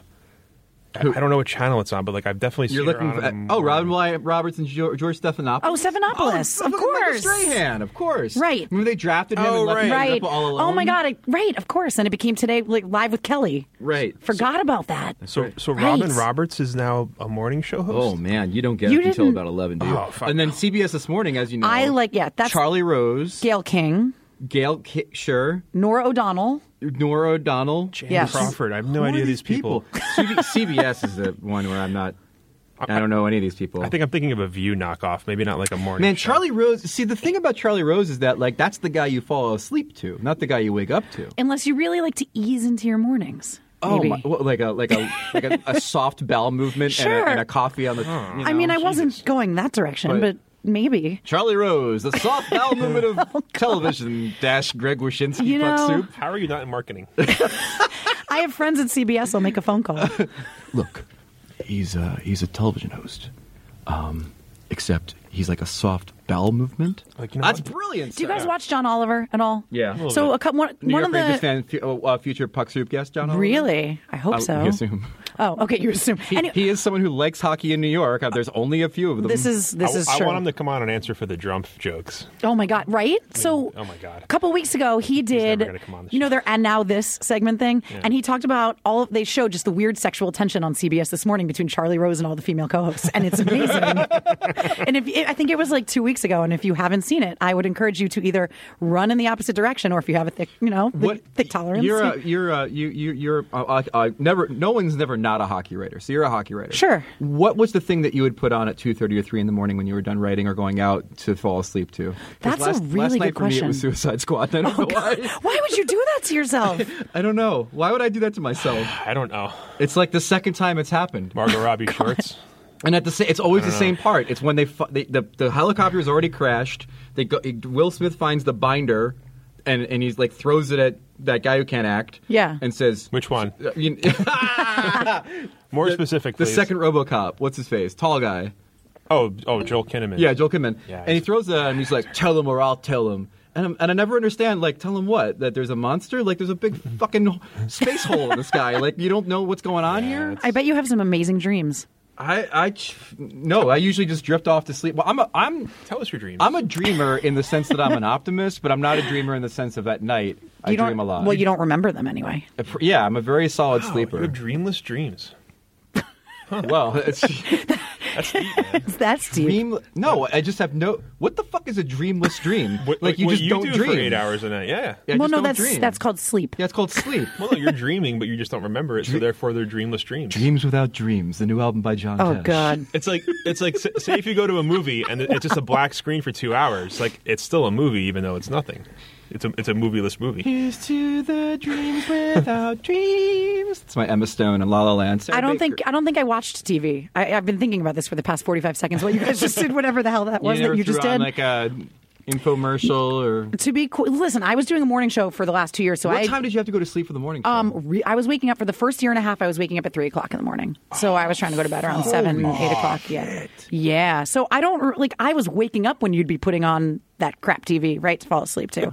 but before then, I would just be really when I was covering games and stuff. I'd just probably be pretty drunk and I'd come home and pass out. makes sense. so no TV. yeah. Wow. Feel that. Good for you. Where where is Philly on the Flyers right now? Pessimistic or optimistic? Um, they are ready to get rid of the fa- the fan base is so anti the coach and almost anti Hextall right now. I can't believe it, and it came really quickly because about two years ago everybody was so on board, and then all of a sudden they jumped ship, and I and I can't figure out- it out for the You, life of you know me. what it is? It's it's that he's the coach is an idiot. He's not. He's, oh, is is that what it he's, is? He's not a good coach. Because Oh. the, you, you you had a big beef with him about the Gosses Bear stuff, right? Right. about benching Ghost? Yeah. Like if you're if you're a coach in the NHL and you have a lot of veterans on your team that are bad, and your your plays to make an example of the good rookies, even Travis, Kin- they they, they he, that that was his move. Like if that's your move, like it's not Ron Hextall's fault that Andrew McDonald is on the roster. I don't blame him as much, but Right. like, Right. If your strategy is, I know Shane Gossesbear needs to learn how to. No, he's So- your second best or maybe best defenseman. Well, let me ask No. you this question then. So, because it seems to me, at least from from my hanging out on Twitter time, that most of the active on social media fan base is ready ready to get rid of Dave Haxtell, the coach, right? Right. But you can't become one of those teams that just fires their coach every other year. That's Sure. wh- Aren't you- you kind of that already? well, that's why I think they're trying to move away from that, and and so. I understand there are growing pains involved. I'm I'm with you. I think there were some questionable decisions, the handling of the goaltenders, the ghost and, and connect me scratching, and the timing of those. I, I totally get it, but I wouldn't fire the guy right away. I'd give him another year. That's not that He's- roster. He's tipped his hand. He's he's a You- bad coach. Oh, you're ready to give up that quick. Absolutely. It must be so confusing when the, ch- the crowd chants "Fire Hextall" because it really Like, could go which either one? way. Yeah. Ron Hextall's in the Yeah. GM's box going, "What the fuck, man?" They're like, "No, no, no! They're, it's the coach you hired. They're No, talking no, about." af- after the game's Ron's like that. They're talking about you, and he's like, "No, they're talking about you." no, I listen very closely. It's a Your hack. Hextall. Your Hextall. What? Yeah, it- that- um, but it, I remember when Hex, sorry, Yeah. Hack, Hackstall got hired. Yes, me too. And I was in. Thank great, very good. Neither of us are brain damaged. Uh, the uh, we, we were at media, like it was. We were doing like the players media thing in Yeah. Toronto, and I remember like having a brief conversation with Claude Giroux at the time about it. I'm just like, yeah, you guys really need to like turn this stuff around, and it- and it's Mm-hmm. like. You, you hired an NCAA coach, so what do you think about that? And I remember him just being like, "Guess we'll wait and see." You Yeah, know? the- like I, I think it's actually in, in, in- to in, with full credit to Hackstall, it's miraculous he got as much. He got those players to buy in as much as they had, Totally. considering he was a complete novice. Totally, absolutely. The, that first year, I think he got more out of that team than that team really should have done. Right. They made it to the postseason. They really had no business doing that. And the roster last year and this year, pretty much the same roster. Yeah, that's the thing is like it's it's it's almost like Pete DeBoer. Year one, Pete DeBoer, man, he gets everything out of that team, and then year two, it's like, eh, got a little less, and then year three, it's like, eh, we're gonna be out in the first round, and year four, it's like, eh, we're a lottery team, and if Dave Haxtell's that guy, cut him off now. Don't have It's it's funny, man. Like the they're, they're, twenty third place year again. there are certain coaches that are like immediate return. Like Pat Burns was always a guy you could hire and you would know. And Hitch, Right away. Hitchcock's the Hitch- mm-hmm. same way. You hire him and you know within like two years. You're I think gonna Peter probably be in a- Laviolette's in a another one final. too. yeah, He might have more long term results though. I feel like, but he's but I but I think I think he's a guy much like Pat Burns that his routine wears thin. Yes, exactly, Yeah. exactly. It works until all of a sudden it doesn't. and then he's at the doesn't. top. Yep.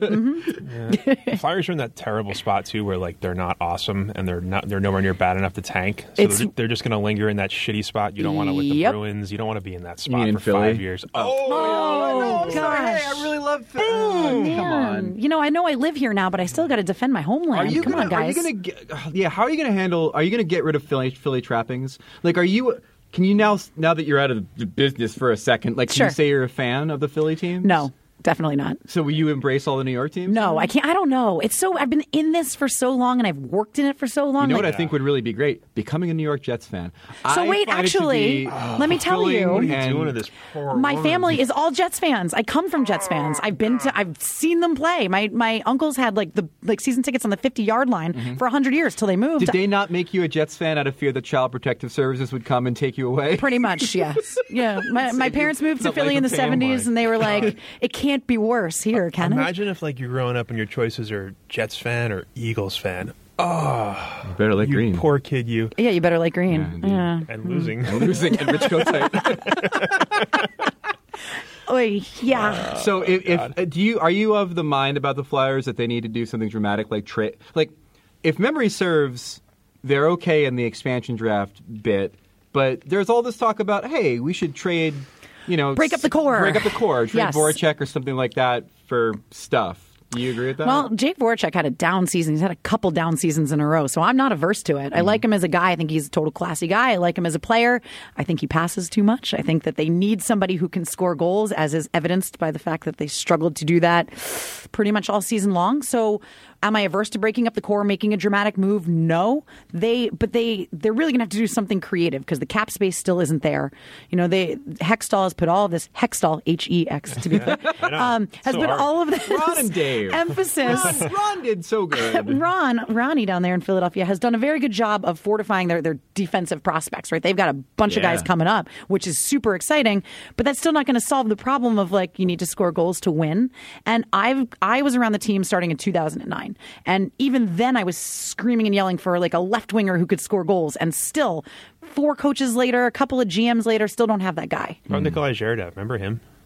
Nikolai Zherdev? Oh, yeah, I do. God. What, what, what that on? I think about that guy all the time as Mm. Why? a dude that got like the rawest deal ever because he was Russian and he scored a bunch of goals and wasn't great defensively. But you go back and look at that dude's possession numbers. Yeah. he was a fucking monster, I, I feel the same way about and he Samsonov. couldn't stick anywhere. Like I feel like there's an entire class of Russian wingers. Yeah, like- that probably if they had played now in the analytics era would be totally embraced in a way they weren't. That's a really good point. Thank you. Uh, Yeah, it is. Yeah, you're welcome. I get paid uh, handily to uh, but like, but like, if you can trade Phil Kessel, you can trade Jake Voracek.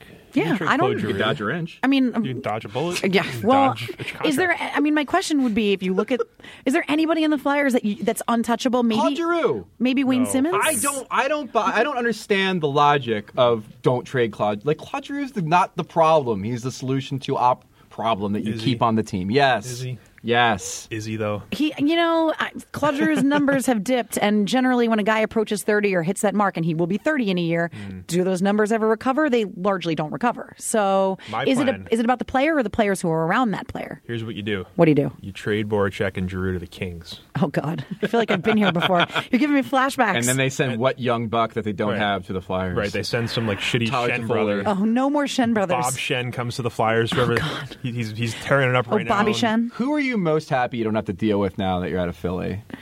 Who am I most happy that I don't have to? Is there Yeah. guys? Some, trash, trash somebody, trash some people here. Let's do. th- Let's have, let's have a not good even a interview. trash. Just like a, like No, a, no, diff, a trash. difficult chatter in any sport in Philly. You know, Uh. when you move over to TV, everybody becomes a lot easier to deal with. Boy, right? I yeah, I had I I had some coaches in the past who maybe weren't my biggest fans. I know that. Um, On Dave- the writing side or on the TV on the side? writing side, Yeah. definitely on the writing side. I'm not going to name the guy who I heard secondhand wanted to punch me in the face. That's a true story. Andy Reid. uh, not Andy Reid. Um, Peter like that guy. Laviolette. Not going to tell you who it is. Oh, so um, it's Peter Laviolette. I didn't say that. wow, you heard it first. Peter Laviolette threatened You know, violence ba- against Wow. Saudi. Wow. based based on uh, Oh my on God. career history, probably Craig Berube. I mean, that would make sense, Oh right? yeah, He was actually good. To, he was good to deal with. They're all swe- every every enforcer is always a sweetheart. That was just a joke. Dave Hacksaw is tough, man. He is tough was to deal him? with. No, he did not throw me a punch me in the face. Jesus Christ. Um, no, but he's tough Just to deal wink, with. wink. If you need, stop it.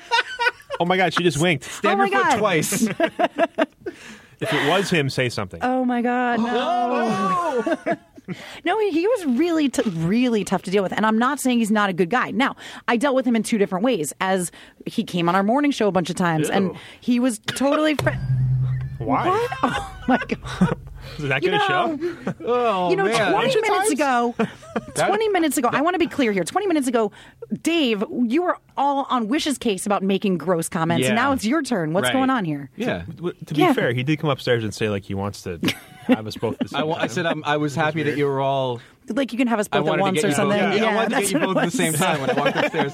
That's true. I did say that, So that, yeah, but Oh, not gosh. Oh, in like a gross way, just in like a human centipede way. Now listen. Jeez. of course. shotgun front. I want to. I want. I wanted to pause on this TV writing thing because you. Yeah. I mean, I'm I'm sort of fascinated by that as someone who will never be on television because I'm fat. Oh, um, the uh, I know. Thank you, honey. The uh, the, the- how did things change? Like, like Yeah, did, did, it's did everybody- weird. Did everybody like? Was it more like you were asking now? And I don't mean to besmirch any profession. Sure, sure, Uh, But here sure. it comes. Oh. But I'm going to do. Were you asking more TV-esque questions than writing questions? It was depen- that part of it? Um, on the morning show, yes, but I also really I had I like to think I had pretty good relationships, especially with the people in hockey because I'd been around for so long.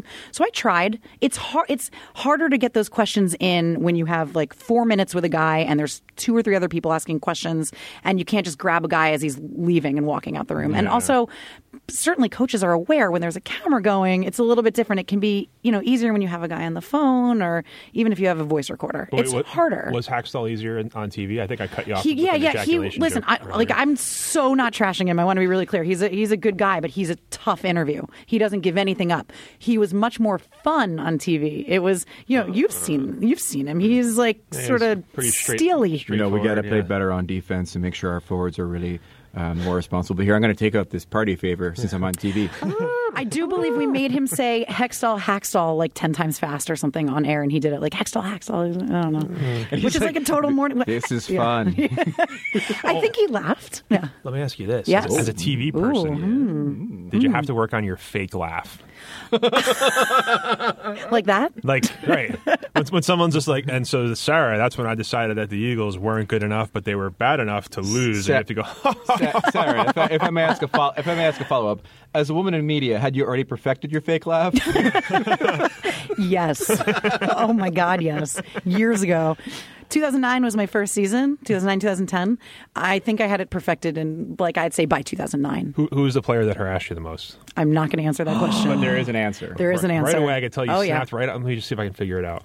And here it is again. Jesus. You guys had Amanda Stein on last week, right? yeah. And one of the first conversations we had when we became friends and bonded was like sharing details about, you know, just what it's like to be a woman around a bunch of guys all the time, players, reporters, all that That kind of sounds stuff. like a great interview for a podcast. Maybe, maybe we should, do it.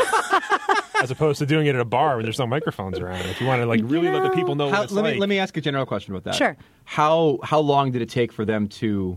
Because if I remember correctly, like were you the only woman on the Philly beat at that point? uh, for per- the entire time I was right. around. So I pretty much, mean, yeah. like how long did it take them to to understand what was cool and not cool around you? Uh, the players or the reporters? Like, I'm kidding. Oh my god. Um, rank, the, rank the reporters from most annoying to least I'm annoying. being completely honest here. For, I'm really lucky because I've heard all of those horror stories, and I know a number of women who've had horror stories. And I'm not going to say that there haven't been, let's say, potholes along my my route here. Mm. Um, but I'm pretty lucky. Like players, pr- mostly for the most part, respected me on everywhere I've been. Hockey players are better than baseball players, which I have also That's covered. what by the way, everyone says, yeah. a lot better. What's, Um, Uh, what's like an example of the disrespect without saying who it was? I was in a, a Phillies clubhouse and one player yanked off another player's towel in front of me and then elbowed me to say, "Ha, you see that? Look at you that know? wiener. Yeah. Ah, classic Yeah. guy move. Yeah, that happened. Oh, Totally normal thing guys do. That did not ever happen in a hockey locker room. that so happened to me you at a know. bank once. so weird. Yeah, a sperm bank. Like what kind of bank? What is that? though? Oh, the disease Yes. traveled over to the other side of the table. um, nice. But what about the, what about the Flyers? The Flyers were not, nothing Very- that bad. No, I mean, really, really largely a, a good group of guys. I mean, there were players who were tough to cover. I was around Mike Richards, Jeff Carter, not friends of the media, so that made it a little challenging, but Mm-hmm. they weren't bad guys by any stretch of the imagination. They just, you know, didn't love to have to talk to us, and we're pains in the ass, Mm, so they I must have been understand. so conflicted because they hate the media, but you're a woman. I know, right? I know, right? um, but also, um, a number of the players knew that I play hockey. And Oh, that's that true, yeah. right away Is that like is that like unbelievable street cred to to say unbelievable that you street play cred. The game? Uh, I remember in 2012 at the Winter Classic when it was in Philly, we had a media game, and a couple of the players came out and saw me there afterward, and like they were super excited, and like they, it, it something clicked. I don't know. It, it definitely helps with the respect factor And you for became sure. one of them and started harassing women reporters who were trying to talk. Oh my God! Yes, we shared we shared recommendations about how Towels best to. Yeah, exactly. What a weird, what a weird thing to do. They're like, like, like, what's the end game there for you? Where, like- where like you get all hot by it. But and you're baseball like, players "Ah." are like, Like, they're what? they're I don't know. They think it's funny, they think it's funny. They think it's- that's all, all it that's is. All, it's all a rub. That- and that was. that- oh, God. Oh, come on, it's not meant to be. that. Uh-huh. Eh. Nobody jerk off. Uh-huh. I'm try- there it is again. oh my god! the one thing I wanted to bring up. I, I, let's get out of the harassment thing, but I wanted to bring up the the thing you put on Facebook. which is I also was harassment. gonna say, let's go. No, this is going to be the cherry on the harassment Sunday. Oh, because okay, I- great. I could not believe for the life of me. Like everybody knows that everybody on social media is just a complete asshole, and and and most likely is an asshole to a woman, Right. And most likely is a real asshole to a woman in media, Right. But I got to be honest with you. Like the thing that you got when when when you said that you that the show was ending Oh boy. from that from that dude was just beyond the pale. Yeah, so I'm trying to pull this up. Here we go. All right, so this was right around when I announced that you know I was leaving CSN and all this kind of stuff. Um, and and for any of your listeners who don't know me, I, I guess you could say that I was a Steve Mason sympathizer. You know, I have a number of friends. What you guys were talking about some advanced statistics earlier. Yeah, he, you know, he. Whatever. Um, I would just try and argue the other side sometimes. You know, in Philly, uh, Always get listen, beat from 90 feet away all the time. yeah, Mm-hmm. any goaltender that shows up in Philadelphia is the fans are going to hate him at some point, Mm-hmm. Because he just sucks. because it's Philadelphia and because just the, the position is cursed or something. Mm-hmm. And my argument was always just like, hey, this guy is not as bad as you think he is. Mm-hmm. The position is not cursed when you hire a goalie. Oh Pay my him God. 10 years, $50 billion to be the Nine years. solution to your problems, and then you find out he is space cadet, he's afraid of bears. Not it was nine years, fifty one million dollars, and That was awful, Briz. By the way. Oh, it was a perfect Briz. Um, so do you want me to read to you? This is just a string of tweets from a, from a guy um, that I had seen tweet at me a number of times, and he'd sort of like poked a little bit. in What the did past. Noiver Ther- fan sixty nine say? Yeah, exactly. He's still, he's still private. by Uh, the way, I'm on not Twitter. gonna. Yeah, he, Yeah, his it's- Twitter's it's still still, live. private. It's still live. um, we'll we'll just call him Bob. How about that? We'll call him Bob. Bob wrote, and this is a string of three tweets, and And it was not Sergei Bobrovsky. it was not Sergei He's Bobrovsky. a nice no. guy. By the way, Sergei Bobrovsky wishes you would call him Bob's. His nickname is Bob's, Not Bob? Not Bob. I don't understand why. Why is it Bob's? I don't He's know. Only That's- one Sergei Bobrovsky. That's what's stitched on all of his equipment. It's Bob's. Like This that is was like, no, because like this is like that fucker J A Happ in Toronto who wants to be Uh, called he used to be J. a Philly. Happ. He used to be a Philly. But like his name Went is to not Northwestern. Jay. He wants to be like, call me J All Happ. right, anyway, no. Moving on. You're Bob. Is it From Danny Bob. Briere or Daniel Briere? Oh, I my can't even God. keep track anymore. It's whatever you want it to be. All right. Here is the tweets that I got from Bob when I announced I was leaving CSN Philadelphia. not Bob's, but Bob. Not Bob's, but Bob. This guy does not play hockey to the best of my knowledge. Let's be clear, Sarah. You were a hack here in Philly Hmm. who many people knew fucked Steve Mason, and then you didn't. Then you didn't get as oh that didn't get you as far as you'd hoped, huh? Congrats on quote unquote leaving before they released your worthless ass. My dog has better hockey knowledge, and I'm pissed because there were real hockey minds stuck behind you with real insight, while you blew your way to Hmm. be an insider.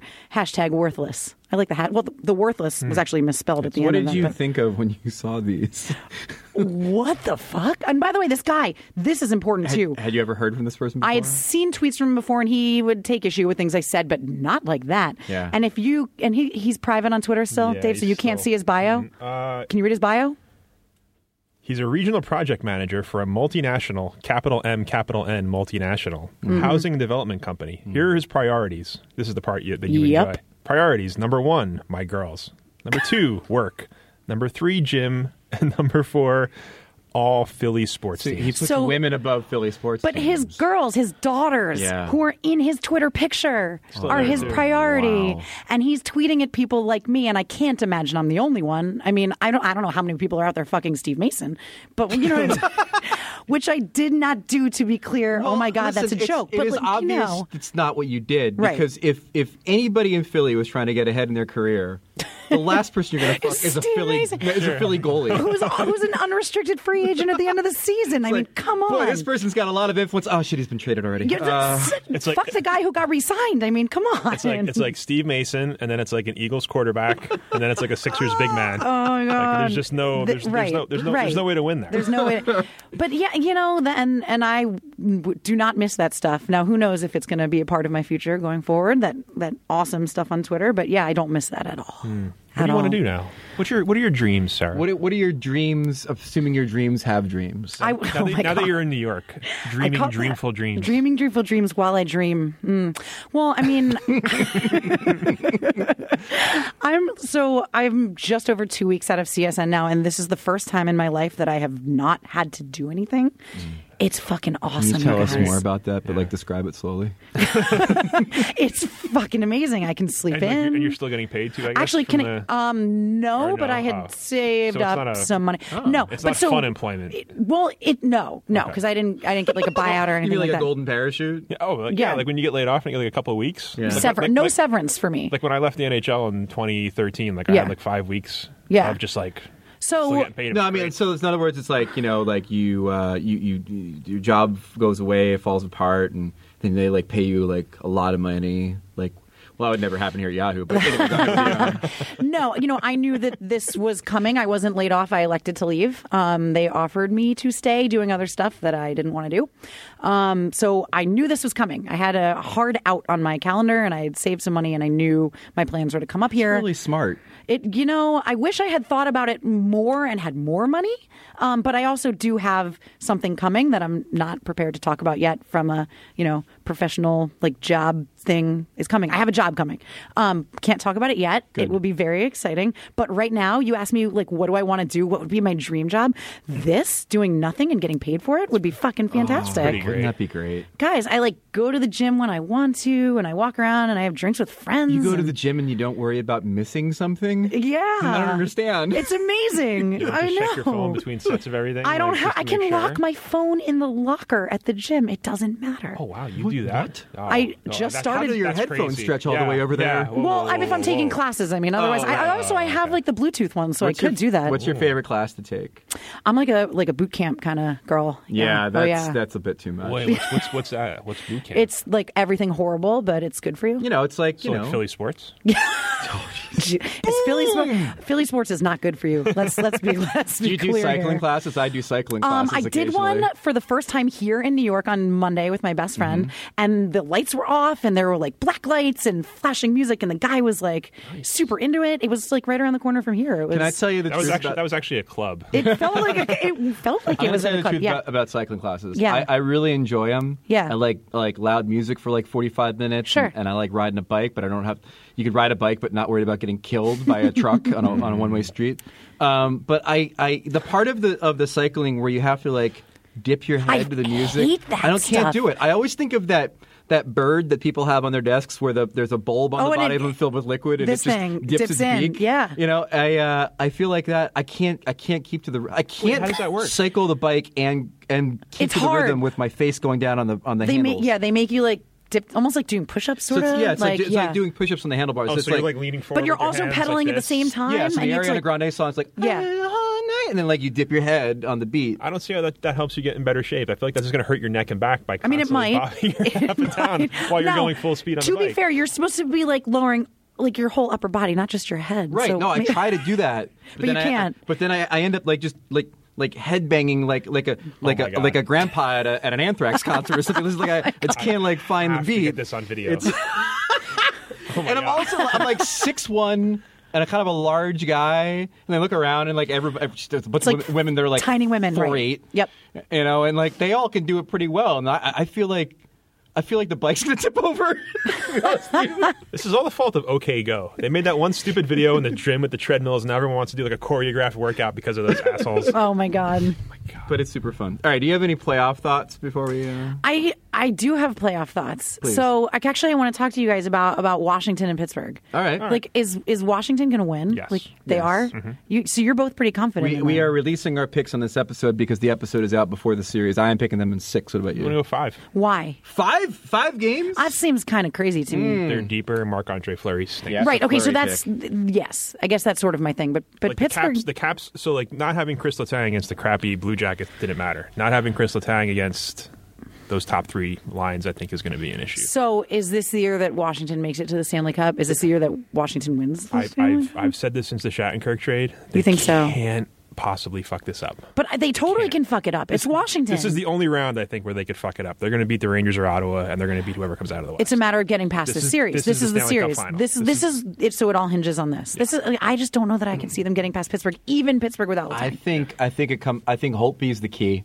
He was really ordinary for them Yeah. last year in that series, um, and if he plays as well as he played in the elimination game against Toronto, I think they win the series. 'cause I think he's demonstrably the better goalie in the series. Doesn't it worry you a little bit that Toronto made it a series?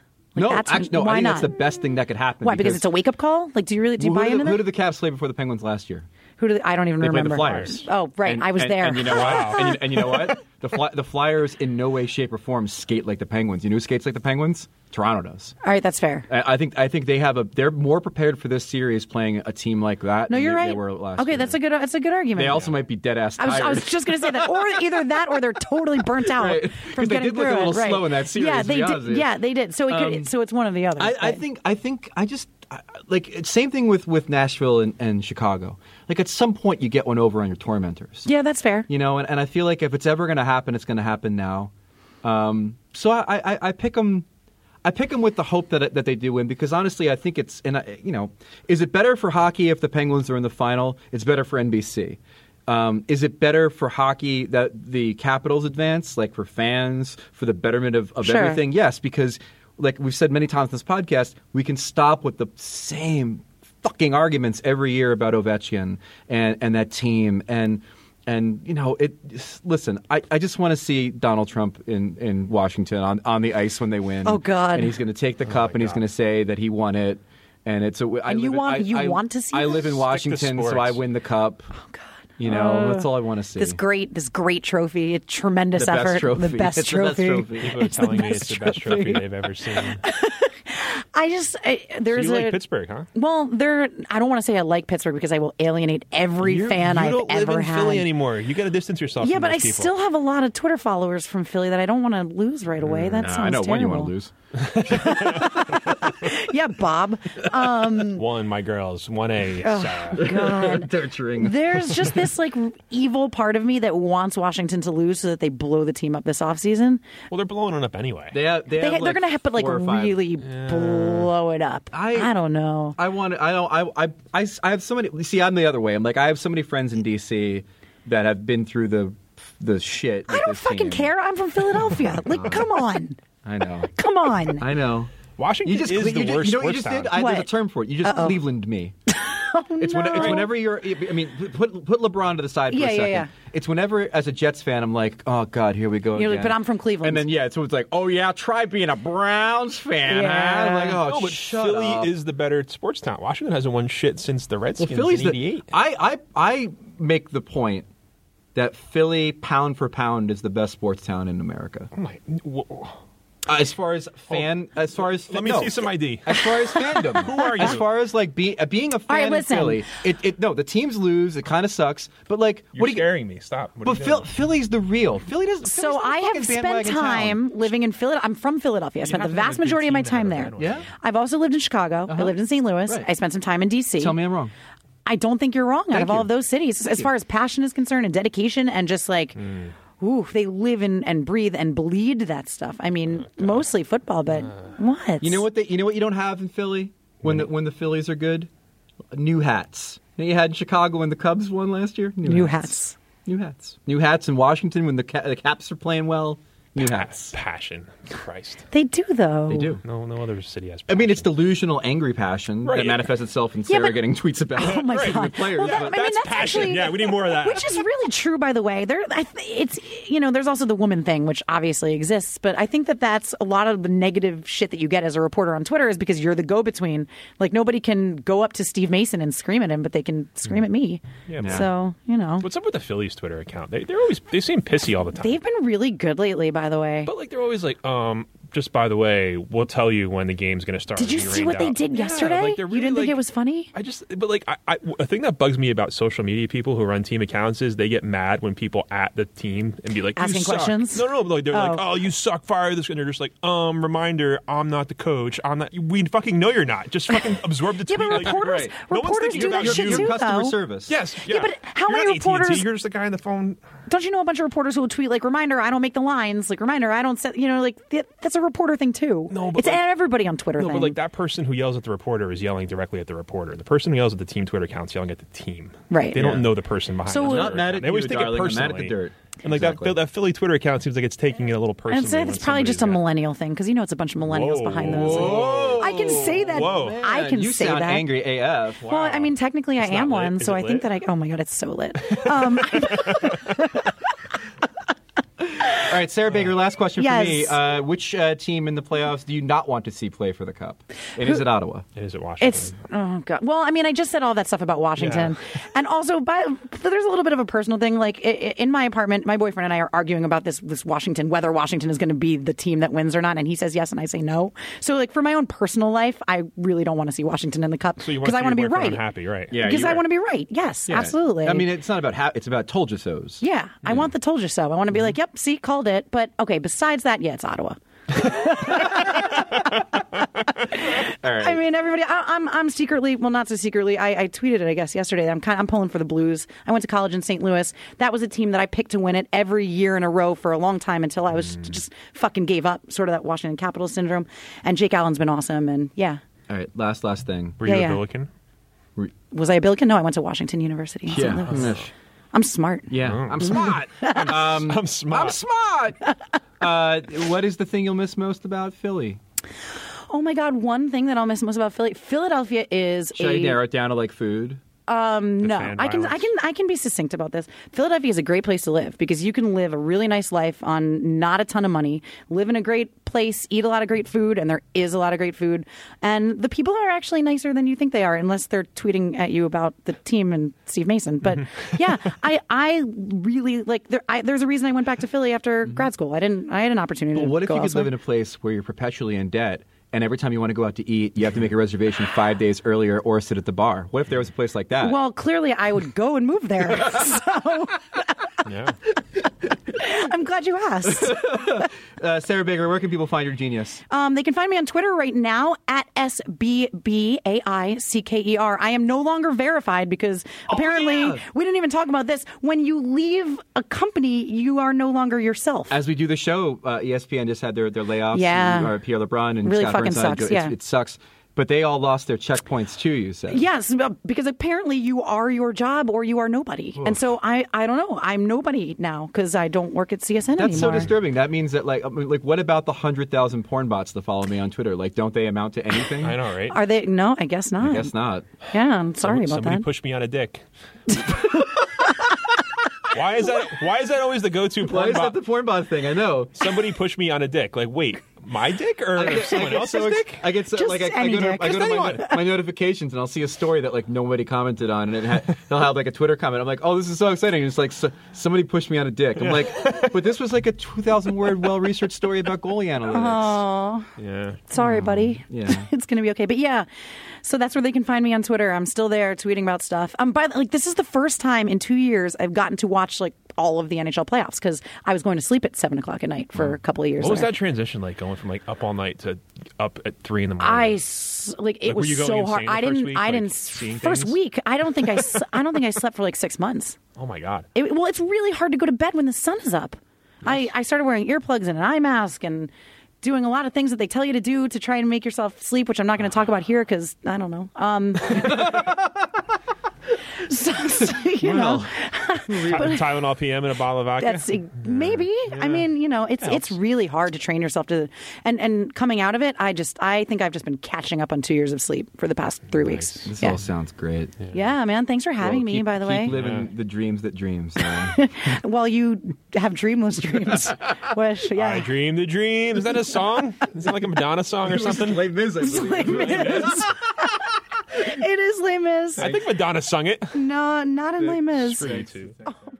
Thanks to Sarah Baker for joining us, who we're privy to the job, by the way, she's getting, and it sounds like it could be a real plum gig if it comes through. And when I asked her about it, I already knew what it was, even though when I asked her, I did not remember. Is that?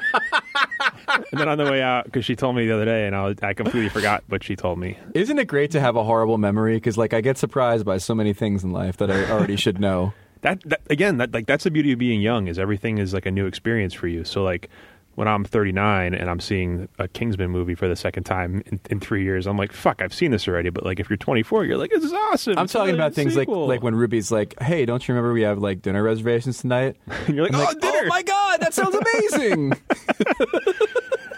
That like that, like that's why booking vacations in advance is great because like you've you've spent the money on the plane and everything already. So like when the vacation comes, you're just like, oh, this is great. It's like Yeah. a free vacation, even Yeah. though I spent the money on it right, four months and ago. oh, but it's been spent, right. It's it's already been paid for. You're Right. not even like, and then and then you're, like you're on vacation. You're just like dollar dollar dollar dollar because like y- y it's you don't have to like sign a bill or anything until the end of the trip. More drinks for everybody. this trip is free. All right, Dad. Um, hey, before, before we, we rock and roll with hockey, I, I should mention that if I sound a little punchy today, it's because my parents inexplicably got me a Nintendo Switch for my birthday. I don't know if I mentioned this on the show. I think They, they got me an, an empty card and just put a picture of a Nintendo Switch inside of it because my, my mom didn't know how hard it was to get the Switch. Did I mention this on the show? Oh, b- oh, b- oh, because like it wasn't in yet. Yeah. And, l- and so my sister got me the Zelda game. So I actually had like a physical game before I had the console. And also my mom was like was like Gregory, I didn't realize that it was so hard to get this game. um, so I'm gonna keep trying. My name's on a list at Best Buy. So how did she take it when you berated her for being a bad mom? and not getting you? I mean, like, she, she, I mean, it's par for the course. I Like mean- it's another day in our lives together. yeah, you have to you have to So- lay down the law. I went to see my parents a couple weekends ago in Jersey, and uh, and there was a Nintendo Switch in the car for me, like, and I'm like, "Wow, mom, how'd you do it?" And and she's like, she's like, "Well, Gregory, I murdered a neighbor. this this is fantastic, Gregory." I got up at seven o'clock this morning and went and stood in line at Toys R Us, and I was the eighth person in line, and they only had twenty of them, so I got this one for you. My mom is like, by the way, like sixty Nine. Wait, 70? Ah, so close. 72. She's 72. and so uh, I'm like, Mom, how, how did you possibly know that, that Toys R Us had the, the Switch in? Because I'm figuring this is like something you find out on like Facebook or something. Yeah. It's like some like message board somewhere. And, and, and it was the most beautiful old school moment. She goes, Gregory, we get the Sunday paper, paper circulars one day early from the Star Ledger. so I opened it up and I saw that Toys R Us had them in stock, and I went there on Saturday. Wow. And no one would know because it comes on Sunday. and nobody reads the newspaper Yeah. anymore. And I'm just like, oh, wow, that's. That's so, and like, if nobody reads the papers, though, how are they supposed to know that Exactly. the, the switches were in? So if I sound punchy, it's because uh, re- we've been playing uh, the new Zelda game incessantly, like really late. It's one of these games that's completely, you know, immersive, and you're running around on your horse and visiting different places, and there's lots of side journeys and stuff. On your horse? It, you- my- your horse. Oh, your horse. You, but you get a horse. There's not been any horse yet. I was going to say, that's a pretty adult version of the link that Although- I know. You have acquired a horror. um, Click the link, baby. but I got me thinking about NES and, and SNES. You did not have Super Nintendo. I did, but you did have NES. Did you play RPG games on on Nintendo? What's Because a- I don't What's an RPG game? like Zelda. Like I Oh, played yeah. Legend of Zelda and beat that. But like, did you play like Final Fantasy and shit like that? no, I, I played the I played the shit out of Zelda. I didn't. Play, I never got the second one. The what sequel tier? To it. What tier or style of game did you play most? Sports games or or like side scrolling Mega Man, Super Mario Brothers Oh games? wow, that's a good question. Like I I love the shit out of like Super Tech Mobile. Obviously, like every sports person Mhm. loves. Bo Jackson Um, or no? Got to a point. No, I mean, oh, eh. Would you okay when you played a sports game? Did you use a shitty team on purpose to see if you could do better? After a while, yeah. Once once, once I realized, like, if you're the Niners, you're going to go undefeated every year. You're like, tick, tick, tick, Bernie Kosar, But the, there but it the- is. The Giants were great in that game because like the Giants weren't super good. So like once you Right. got to like you know how, like as you kept playing, the season went on. Like it got a little bit harder. Then by Right. like week 14, like that was the best thing to do is have the Giants because like they by like week nine you have to like change your plays That- in. That was the best part about sports games. is, Like when you would, when you would go back and revisit like NHL '94 or '95, and like you'd go use the Ducks, Mhm. and it's like, I'll use the Ducks. Oh my God, Patrick Carnback is the best scorer on the Ducks. I I like the games like I love the games that had seasons. Like I love like Baseball Simulator. I love, I love Baseball like, stars. well, I mean that was that was less seasons that than it was leagues, and you make your players better as you go along. Yeah, like but I I- know what you're saying. Like I, I lose track of all of them. But like like the baseball simulator was the one where you could like create players, Mm-hmm. I think, and like it was always fun to like make a dude with like one hitting, one fielding, ninety nine speed, and just bunt and hit an inside the park home run in space. like those were great games. what what was your game playing? Castlevania. What was your game playing? Like w- when I played, I would come from home from school, make an Elio's pizza, delicious cardboard Elio's pizza, Oh yeah, that was the stuff. and then and then go to the basement. I know, pretending my future as a blogger, and and listen to Mike and the Mad Dog while I played Nintendo with the sound down. That would be my experience playing E NES. I think I would do something similar, but with like Z one hundred. I would put on like Z one hundred and listen to music while I You'd rather played. Oh, be entertained by like good right. music than let me tell you, Mikey. Dog. Sid, Sid, Sid Bream and Annie Van Slyke in exchange for David Cohn. Uh, we had Gregory from New Jersey on the phone. Gregory, how can I help you? Ah, I'm trying to beat um, Castlevania, and there's this level I can't get. Dog, Did what's you- Castlevania? Did you subscribe to, to Nintendo Power? Yes. Uh, not subscribe. I don't. I don't think I'd subscribe to it. I think I would. You, I would look at a friend's. I That didn't was also- subscribe to. I subscribed to Beckett. Remember Beckett? I was thinking about that this week because the Zelda game's extraordinarily hard, so I had to dip online a couple times to figure out how the fuck to get past some of the shit in this game. And it made me think about back in the old old days, like Nintendo Power, and then they also would sell strategy guides to certain games so you could beat them. But now, like the strategy guide industry must be like have has gone the way by by of Blockbuster Video because like all the shit's online now. Like, there's like Easter eggs now in every game. Right, but also like if you need to learn how to beat a board on something, like you just look it up on IGN. You don't have to buy a fucking strategy guide from where from GameStop. Okay, uh, Mike Tyson's Punch Out. I remember like there was a code that could take you from like Glass Joe to, To- Mike Tyson. to Mike Tyson, yeah. But I forget how I learned it. I definitely looked it up somewhere, and somebody told me it was like you know up. Yeah, left, down. that's a good point. but they're- how? How did I know we that? all learn that? Was it from Nintendo Power? Did Nintendo Power have? wha- That, wouldn't that wouldn't that be anti anti like Nintendo to have Nintendo Power tell you how to skip parts of its own games? I though? feel I feel like there was a book that had like how to cheat at like a hundred Nintendo games that had like codes like that in it, oh, like just some like renegade people put it out, and like yeah, Maybe. and each chapter might have been a different game. But then there was also the game Genie that existed too. Remember that? I never That had was like a- A, way to cheat on games. I never had that either. Did you have the the fucking Um, the handheld? No, the the controller that was like a, it looked like a like the size of like a like an iPad almost, and it had the buttons that were like No. rapid fire. No, I had never had that. shit. I used that on Contra. I, I had the basic one. I'm trying to think of like non-sports games that I played. Most of them were sports, but like Zelda, Mario, RC Pro Am. Nice. RC Pro Am. Nice. Uh, I guess that's that's kind of a sports game, I guess. Castlevania. I, I I always got to one part in Castlevania and I couldn't fucking get past it. And I never had a code for it or anything, and I eventually quit because it was hard, and that's what I do in life. Just want to be consistent from the time I was ten. I don't know, like what, what were like the good non-sports games? Well, What I were mean, the, Mar- the adventure games? Mario, the Mario series, the Mega Man games, Ninja Gaiden was one I loved as a kid. Kung Fu, I liked. Oh, what? What? Just like dodging the knives that could throw, like that, the side, you the, like the go left, up the stairs, the left, and left, sky right, scrolling left, one. right, left, right, left, right, Yeah. up the up the building. Yeah. Mm-hmm. Um, Double Dragon.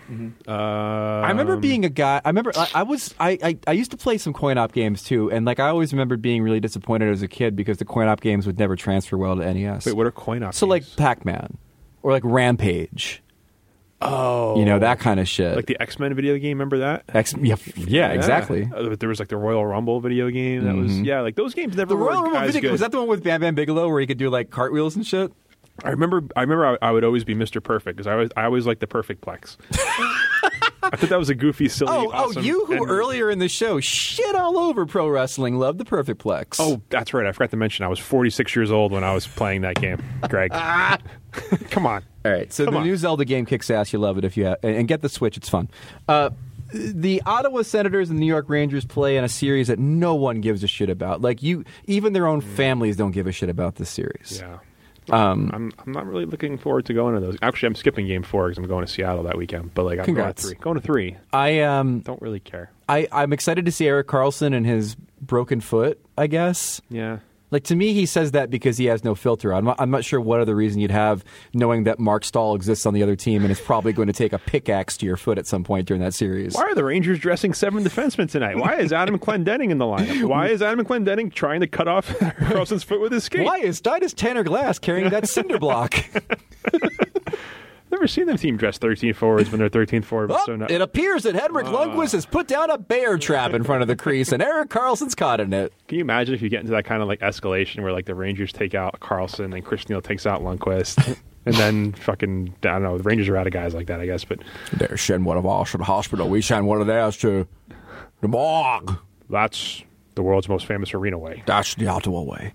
Um, it's good to see Guy Boucher already doing the Guy Boucher thing, which is But to be fair, he's right. I, I, he's standing in front of an audience and going and going like, "Oh, the Rangers, they are, they are such the favorites. We are, uh, we are shit. We are shit on skates. We can't even, we shouldn't even be in the league. We should have been like, relegated.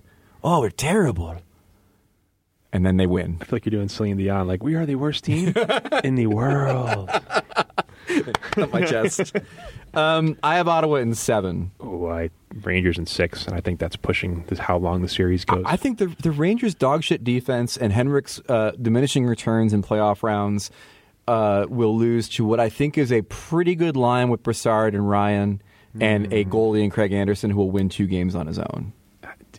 he didn't. He didn't win any games on his own against an AHL team last round. I don't know if I can really count. How dare him you. to, to, to do that Do against? not the besmirch the good name of Patrice Bergeron like that. Oh, Patrice Bergeron, Brad Marchand, David Mm-hmm.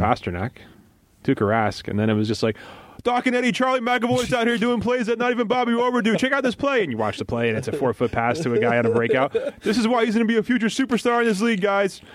Meanwhile, Eric Carlson's fucking cartwheeling over dudes and fucking lacrosse going fucking pucks into the net. and it's just and, like and- and as per, "Oh." and as per usual, the postseason goes like this. Whoa, whoa, whoa, whoa, whoa. Calling Eric Carlson a modern day Bobby Orr. Let's park ourselves here. Hang on. Fast forward to that night. Charlie McAvoy. Come on. I just love hearing like it, it's so funny to me when like they show this replay of him like making a little pass to like whoever it was was it Blake Wheeler not Blake Wheeler it was um who's the asshole they traded for the Oh, uh, guy. Drew Stafford? Drew Stafford look at those guys The asshole they traded for. What the fuck did he ever do to you? Nah, he's a nice guy the, the, the, the dude they traded for uh, uh, asshole and dude were inter- interchangeable Oh, okay, all right, yeah. and like they're like watch this play this is a superstar in the making they like throw up his stats for the game and it's like 23 minutes one shot Like, Charlie McAvoy is going to be a good player. I'm not saying he's not, but Jesus, this is not the time to The, Bru- highlight the him. Bruins are exactly where the Blackhawks want to be, by the way. Like, they've got a few veteran guys making lots of coin. They've got some transition, but they've got a fuck ton of young players. They're going to be all right. Yeah. They're going to be all right. I don't know. Um, Patrice Bergeron's fucking every every offseason. By the way- it's like he's getting new by- stuff. by the way- fixed.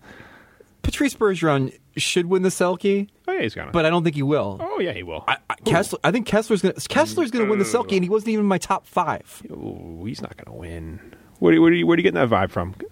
I, I'm not That saying he you're was- that he wrong, was nominated. but I haven't like seen any like I haven't seen any like you know think pieces. Like remember when Drew Dowdy got nominated and we were like, yeah, right, Eric Carlson. But like more and more, you'd see more and more like Drew Dowdy stories like that. You- I haven't seen that with Kessler. Mm. You know what's fascinating about, about the, the Selkie to me is the most interesting award in the sense that I think you're going to see a crazy disparity in in who wins and who's nominated because half the Professional Hockey Writers Association approaches that with a real serious tact. We're going to look into the analytics and look at the numbers, and half of the Professional Hockey Writers Association's like, I need a name that I know and a face-off percentage that's high. and maybe a guy who hasn't won it before. Oh, Kessler's won it before. It's not even like he hasn't won it before. My my top five for the Selkie. Ready? Five Michael Backlund, four Mark Stone because god damn it, a winger should win at some at some point. Three Miko Koivu, two John Tavares, who had an incredible season. Like the season everybody says that that Nick Backstrom had, Tavares actually had it, Hmm. and then Bergeron won. I forget my top five. So- By the way, can we can we can we not do the Lady Bing anymore? I saw arguments on Twitter about the fucking Lady Bing for like a full day. Well, it's like I said Who when I wrote about cares? it. You know who should vote for the Lady Bing? Nobody. No, I'll tell you exactly who. Referees and players. Because No, you and Oh, I have no concept of, of who is the most gentlemanly player on the ice. What a dumb what a dumb thing to reward. No, it's fine. gentlemanly. No, I, I like the idea of a nice guy award. Like in, in a league full of injurious assholes, like a nice guy award's fine. Just don't let the writers vote on it. We have no concept. Let the referees vote on it. They're the ones that have to interact with them. But even still, I don't care who the most gentlemanly. Who, what does that even mean? Oh, hello, hello, chap. Spot a cross check here for you, glove governor. I just wanted to give you the heads up. I'm going to be hitting you from behind in a moment. Please don't take it personally. It's simply business. Oh, he's just so kind about the way he goes about wrecking my neck with his stick. And also, oh, but- but forget about that. I just want to point out that Matt Murray is a rookie this year, and he's eligible to, to win the Calder. He- Yeah. Mm-hmm. he, he, he, he he's he's a rookie, and he probably should have been in the top three. I just want to say, Mr. Peel, that I found that call to be curious. Um, no, don't take it personally, of course. We're all chums here. Um, I called her top five since we're just speaking out of turn here. Uh, Kachuk, Murray, Wierenski, Line, Matthews. I had Wierenski ahead of Murray. Sorry to disappoint. I don't know why. What did we, I mean? Like he started off great. What did he do towards the last half of the season? Like I M- Murray was hurt. Ha- Murray didn't have enough starts. to win the Vezina, he got more than enough starts to win the Rookie of the Year. Oh, I'm sorry. I didn't- I didn't realize there was different standards Well, for, yeah. for the number of starts and, and vis-a-vis their, their, their total the totality of their season. How many rookie goalies play 65 or 70 games in their first season? Raycroft did. Mason did. Oh, so so you're saying those guys? I'm are saying the better than guys Matt who won the Murray. Calder played those numbers of games. I'm not saying he should have won. I'm, of course, of course, Austin Matthews should have won. All right. I gotta find. I don't know. where my You awards find are. your ballot. Let's move on to let, let's save Washington and Pittsburgh because it's the one everybody cares about. Um, over in the West, Nashville, St. Louis. I got Nashville in six. Everybody's got Nashville in this series on Puck Daddy. I was surprised no one took a flyer on St. Louis. I think it's because of let me think about it. Oh, it's how they let the Minnesota Wild completely roll them for five games, and then Jake Allen saved their asses. Yeah.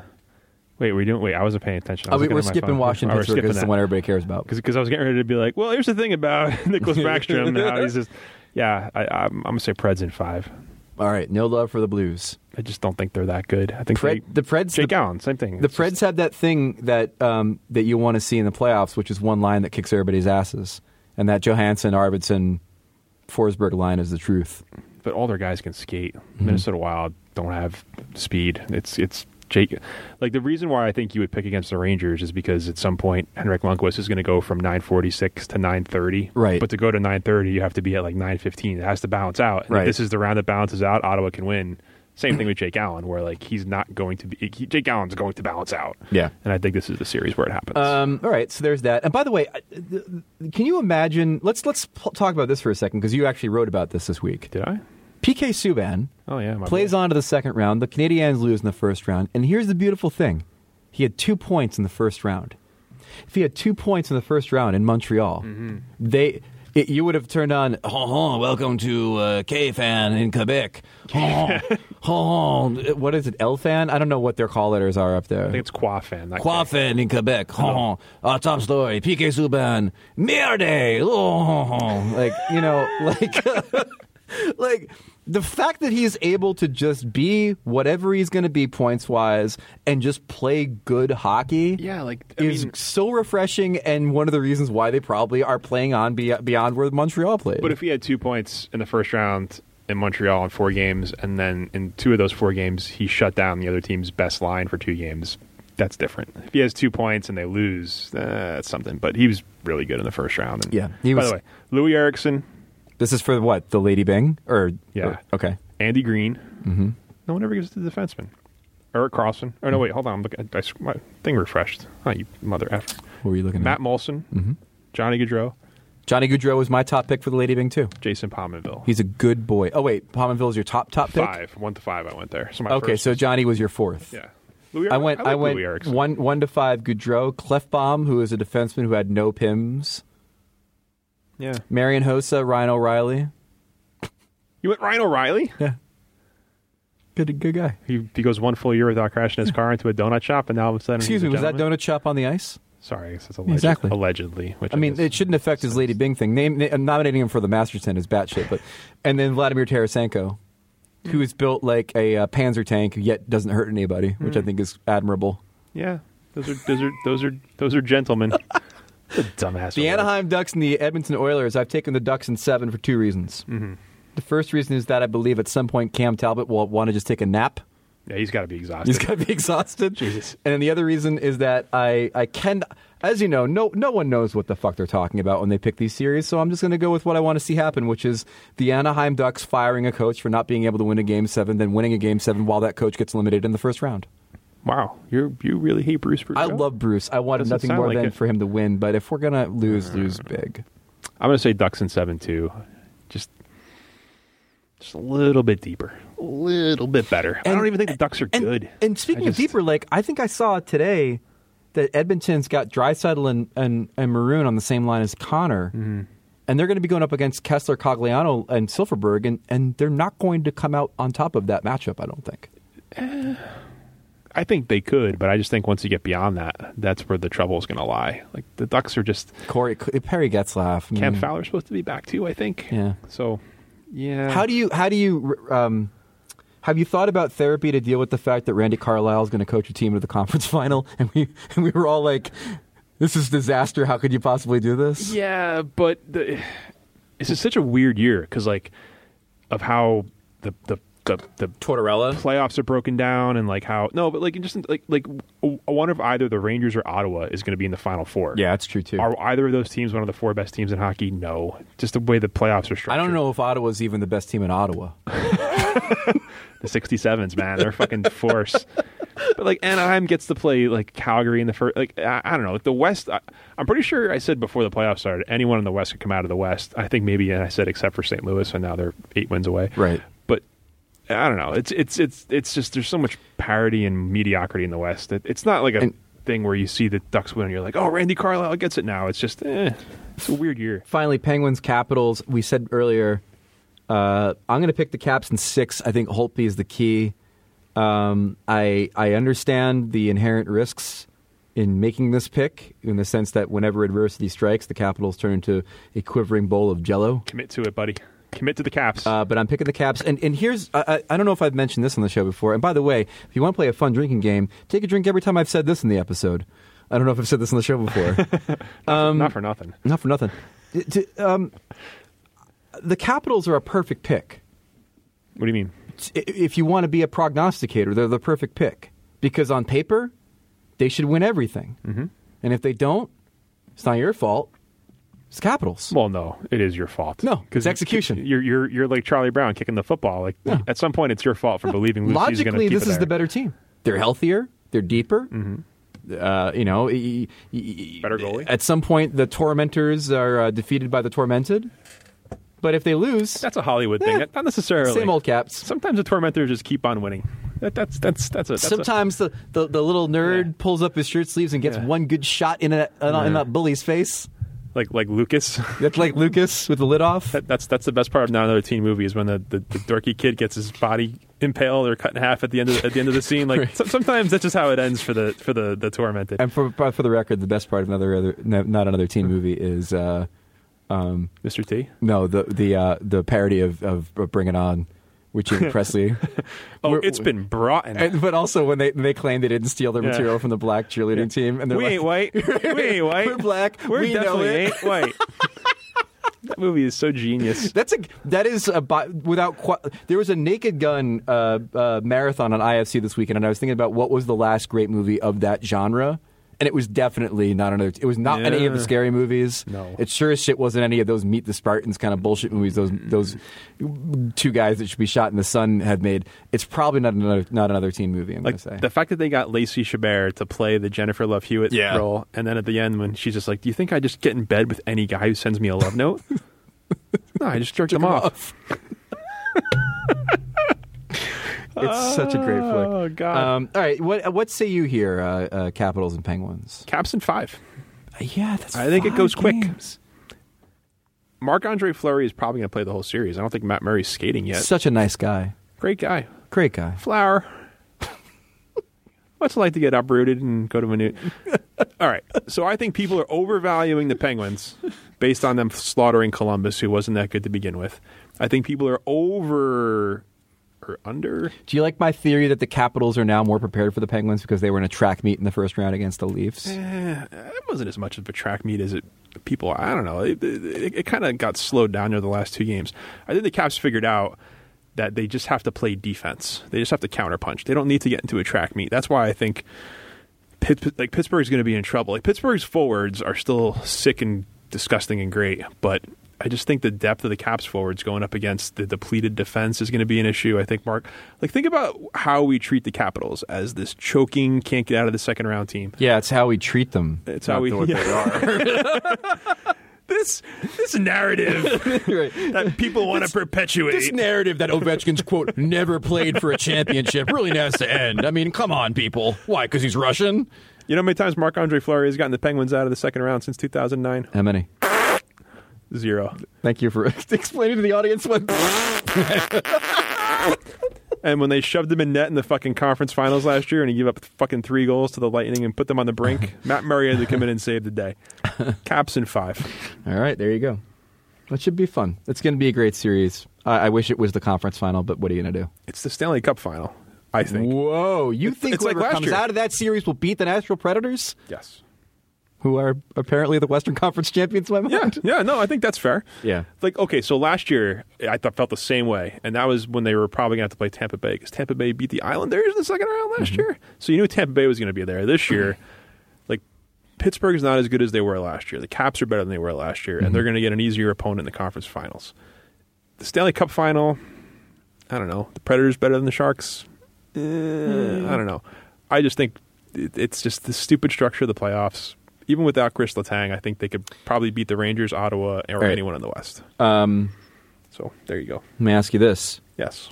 Stanley Cup matchup you w- most want to see, Stanley Cup matchup you least want to see based on the teams that are still around. I'll go least first. Anaheim and Ottawa. Been there, done that. Don't need to see it again. Yeah, that's not a. Uh, I, St. Louis, Ottawa. I think I want to see less. Oof, that's a good point. That's that's not going to be a fun series. I can't tell. Well, it's in St. But St. Louis trying to go for their first cup, though. At least that you'd you'd have I that. don't care. Poor beaten down sports town. John Hamm at each game, watching the Blues. You you you like stalking him in the press box while I'm home watching on TV. John, John, Greg Wyshynski, Puck Soup. You want to come on and talk about your schlong? Picture a child on Christmas watching his favorite team. Get your taxes one. Uh. best best matchup on the the best matchup ratings wise, money money earning wise would be. I, I think Nashville is the most appealing team out of the West Yeah. in any in any situation. Yeah, I want Caps Predators. Caps Predators is the sexiest matchup. I agree. But like for ratings, it's probably Pittsburgh, St. Louis. St. Louis is the Pittsburgh, highest. Pittsburgh, St. Louis, or Pittsburgh, Nashville, one of the two. St. Louis does better ratings than Nashville. Actually, I don't know. I saw that thing. Nashville But was wait, like the but well, seventh hold on. highest. But let thing. me ask you this: Okay. Connor versus Sid is that a big ratings matchup? Well, I mean, the, the NHL and NBC have let us get to know Connor McDavid throughout this season based on the one game he played on the network. So yeah, why would they not? why would they not want to amplify that All right. thing? The other thing too about Caps Penguins, by the way, is it's probably the last time Sid and Ovi are going to be playing for a cup the same postseason against each other head to head. Like could could be like Caps next Why are year. the Caps being relegated if they lose the series? No, but like th- no, but like think about it. Like think about all the dudes they're going to lose from this team. Yeah, and where Ovechkin's head. Ovechkin's had the worst season of his career. Well, he's going to be in the KHL next year, so he can be in the Olympics. Yeah, so he's he's going to retire at the end of the season, like Dotsuk. At that, Mm. it's going to be a hell of a series, but it's the end of an era, and then the next one's going to be Matthews McDavid, and we're going to do that for ten years. All right. Um, couple reader uh, questions as we open up the Puck Soup mailbag. By the way, uh, we love you all. If you want a prize, I'm going to try my best to mail it this week. Also, who won Mute Mad Mute, March Mute this? Pierre No, Milbury. Milbury won. Yeah, he bumped. It was like 60-40. Upset City. See, we love you guys. We keep track of all these stu- all these things. Uh, also, that live show we said we are going to do here in the city. Yeah, at some point. Eh, eventually, Eventually. we'll get around to it. Oh, by the way, what is the cost of the mailing of the bowl to, to Vancouver? Because that's where we got. 'em. Did you look it up yet? I'm not quite sure yet. Is it like more than fifty bucks? I hope so. Oh my god.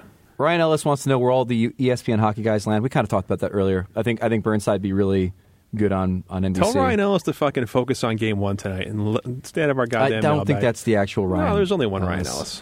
Uh, Alex Shez wants to know what's the best kind of situational beer? Example: porch or deck beer, vacation beer, shower beer, post yard work beer, grilling beer. I'll say two things to this. The first is that my favorite, um, my as you, as some of you may know, my favorite summer brew is uh, is um, um, Sh- uh, Shiner's uh, R- Ruby Red, their grapefruit beer. That was actually how you first met your your girlfriend then wife. You you walked up to her in a bar and said, "I'd like to I'd like to have a taste of ruby, red." And she's like, "What? How did you know I was on my?" And you were like, "No, no, no! I was talking about the beer. Oh my god, your name's Ruby. Hi, I'm Greg." And that's that's the, that's the backstory of the relationship. That's actually a pretty funny story that you never told, or, or I just made up. Thanks for no selling my menstruation joke. The um, I didn't hear you say it. What was the Also, uh, Bell's Oberon is great as a summer beer. I love that beer, especially in the bottle, more so than on tap. And then, the, actually, the most one of the most fulfilling beers I've ever had was when I was in college, and the University of Maryland did not have, and still I don't think has air conditioning in their dorms. Oh. Summer, like packing up your shit, going home for the summer, as a freshman, I had a I had a Rolling Rock it was ice cold, and it was the single most refreshing beer I've ever had. I don't think I, I don't I wouldn't drink it again, Hmm. but like memory wise, sense memory wise, Yeah. I just I downed it and was like, my God, this is this is heaven. but like situational beers. I've never really like I I think about like two situations. One is when I want to drink a beer that tastes good, and there's probably like a dozen beers that I would Mm-hmm. a dozen beers. But like if I'm drinking for distance, if it's like an all day situation, if it's a tailgate, like I'm I'm Miller Light, Bud Light. I will do, I will I will dr- their water. I get it. Uh, you're High drinking- Life, champagne beers. Oh, don't like like eh, the only light beer that I don't enjoy when I'm like at a ball game or you know at a Giants game or you know drinking all day on vacation or whatever is Coors Light. I I can't understand how anybody can get that shit that shit down. It's just my wait, hold on wait hold on what's that? Oh, they're sponsoring us. I can't get enough Coors Light in my body. My my American light beer rankings, by the way, for the record, Miller Light, Coors Light, then Bud Light. Bud Light's water. Yeah. Oh, I'm, oh, they're not. They're not like tasty, delicious beers or anything. But like, you can't. Like, okay, you ever have that Doc's root beer beer? Yeah. Like it's fucking delicious. Yeah. I can't drink more than one. Right. it's so sweet and heavy that like Mhm. you can't like sit down on a porch and be like, but like shower beer. I always associate a shower beer with like a natty light, like the shittiest beer possible. There's Ah, only one answer. What? I got a taste for ribbon. I'm drinking cold blue ribbon. I got Pabst Blue Ribbon in my shower. But like, what's the one beer? Like, say like you went home right now and you were like, I want to have, I want to have a beer. Like, I what's think your I'd probably one beer? choose a wet one. yeah, like a cold one maybe. cold wet beer, like in a bottle or a can, prefer- preferably. And you know what sucks though Uh. is like when you when I don't know if this has happened to you, but like you have some buddies over, you have a little get together, or whatever, and then you have some beer left over, but you don't really want it, and so it's sort of orphan beer in the back of the fridge. You know what that is for me right now? We bought, um, I think it was Fat Tire made a Ben and Jerry's cookie dough ice cream beer that we bought just to see what it's like. And now there's like three still in my fridge that are. No, I don't know what to do with them. I didn't. I didn't. I'll it try wasn't- one. It wasn't terrible. If I'm if I'm at a loss for another beer, I'll probably drink it. But like, I'm mo- I'm most likely going out to buy more beer before I drink that beer. Like light, like a, a shitty light beer is good for distance, or like when you get home from drinking and you don't want to stop drinking, Mm-hmm. and then you throw on like a throw on a little Miller Light in your gullet. Jared asked a question that I think is genius. Do you play mini golf as each golfer finishes each hole, or do you go by shot by shot like regular golf? So, in other words, you hit the ball, Mm-hmm. you finish your shooting before the other person goes, or do you do No. shot by shot? No, who does that? Who does that? I first guess thing? I guess Jared says that people do. No, you go. You you like quote tee off, then the other two or three people or one person tees off, and then you do whoever's closest furthest away. Yeah, you you play like a regular. That's insane. Like, what if like because like sometimes it takes like nine putts to get it in, so you have to stand back there and wait for that person to like fucking finish. No one does that, do they? I don't. I don't actually play um, mini golf with Ruby anymore because I get so bent out of shape when things go, don't go well that she refuses to play with me. Get in the hole. no, I actually I- like. I get I, when we first started dating. Like, I got really upset during mini golf at one point because I was doing so poorly that I like lashed out. I'm just like, you're just fucking lucky. That's all you are. It's not even skill. And like, she refuses to play with me now because I got so angry. And, and, and now she drinks to play Zelda with you just in case it gets too yeah, right. just to cope. Um, Kevin Hayes lost 20 pounds, wants to know what is the best limited time only fast food item of all time? Of all time, I can't tell you, but of recent times, definitely that naked crispy chicken taco from Taco Bell was so damn good. I really liked. I don't know if it was limited, but I remember like in high school, I was addicted to the Burger King Italian chicken. oh, Italian sandwiches. chicken? The Burger King chicken sandwiches Like are those. super underrated as far as Yeah. being like one of the best items They in were- fast food. Oh, I guess the McRib. Everybody says the McRib. Yeah, I was never but I mean, a fan. Mm. That's a good. Set. It's it's so gross, but it's so good. What hot take about the NHL do you wish would die in a fire? Says Megan Salty AF, who, by the way, wrote a great uh, San Jose Sharks eulogy. And I encourage everybody to read the eulogies on Puck Daddy. Uh, the Minnesota Wild one, especially last night, was very impressive.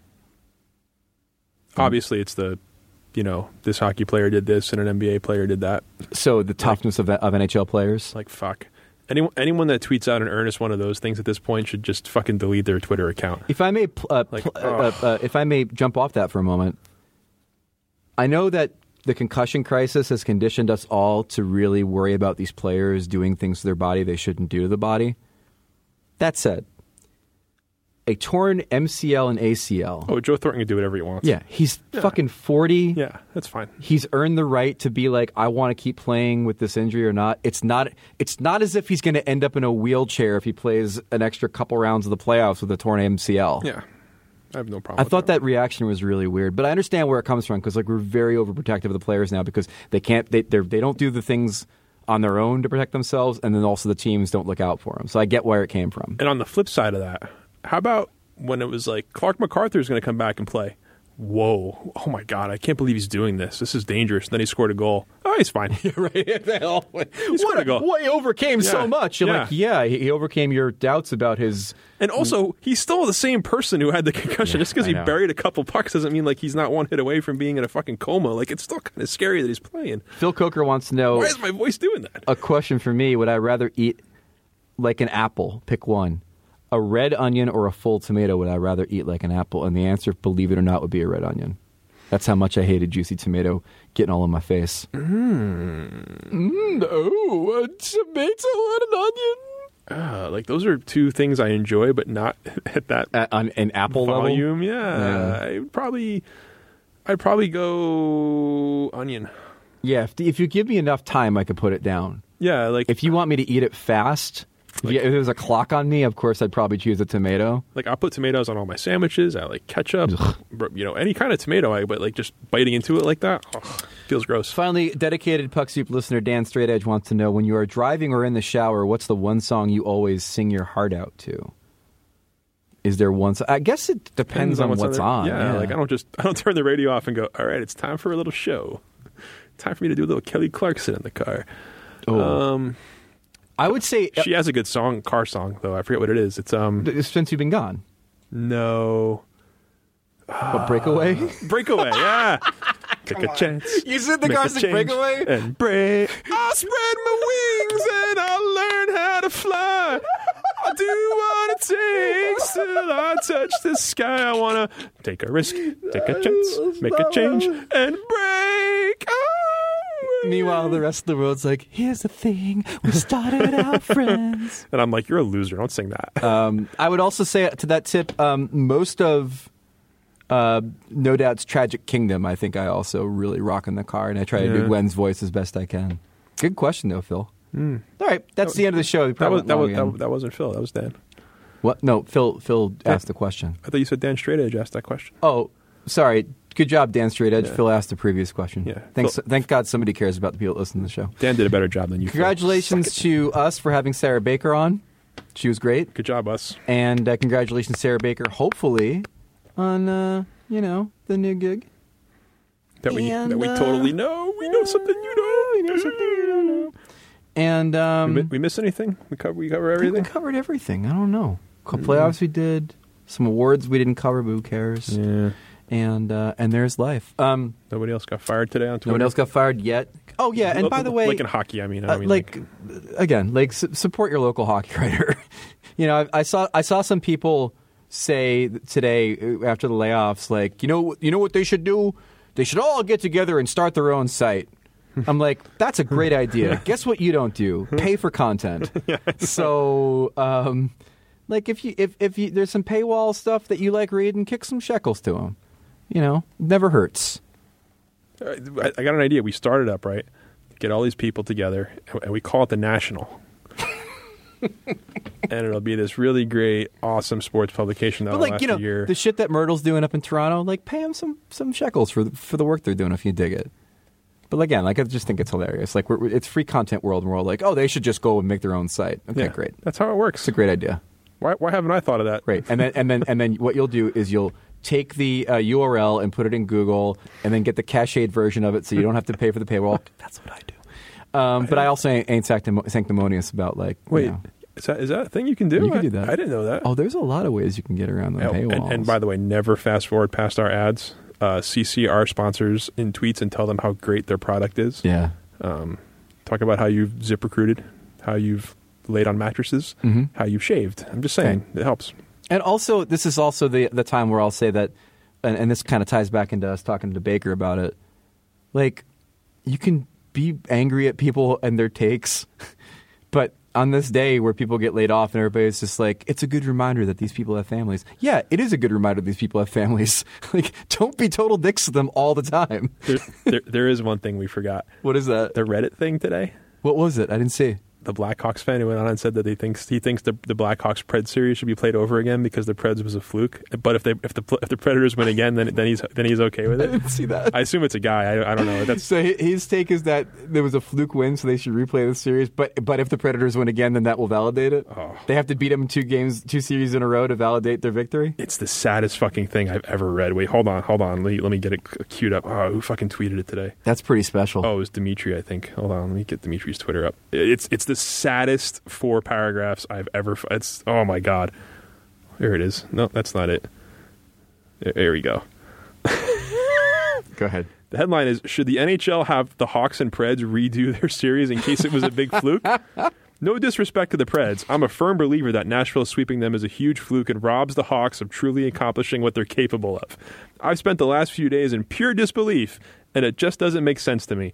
I've spent the entire regular season watching the Hawks play great hockey. It's just not fair.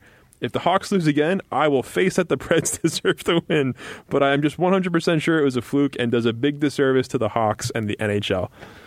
Like, can you? ju- I can't even imagine being that deluded as a fan, where my my my my top seeded team loses to the bottom seeded team, and I'm like, let's do it again. Well, let's be honest here. I mean, it's a, it's someone who maybe their team uh, has no other options besides replaying a series because everybody's got a no move clause.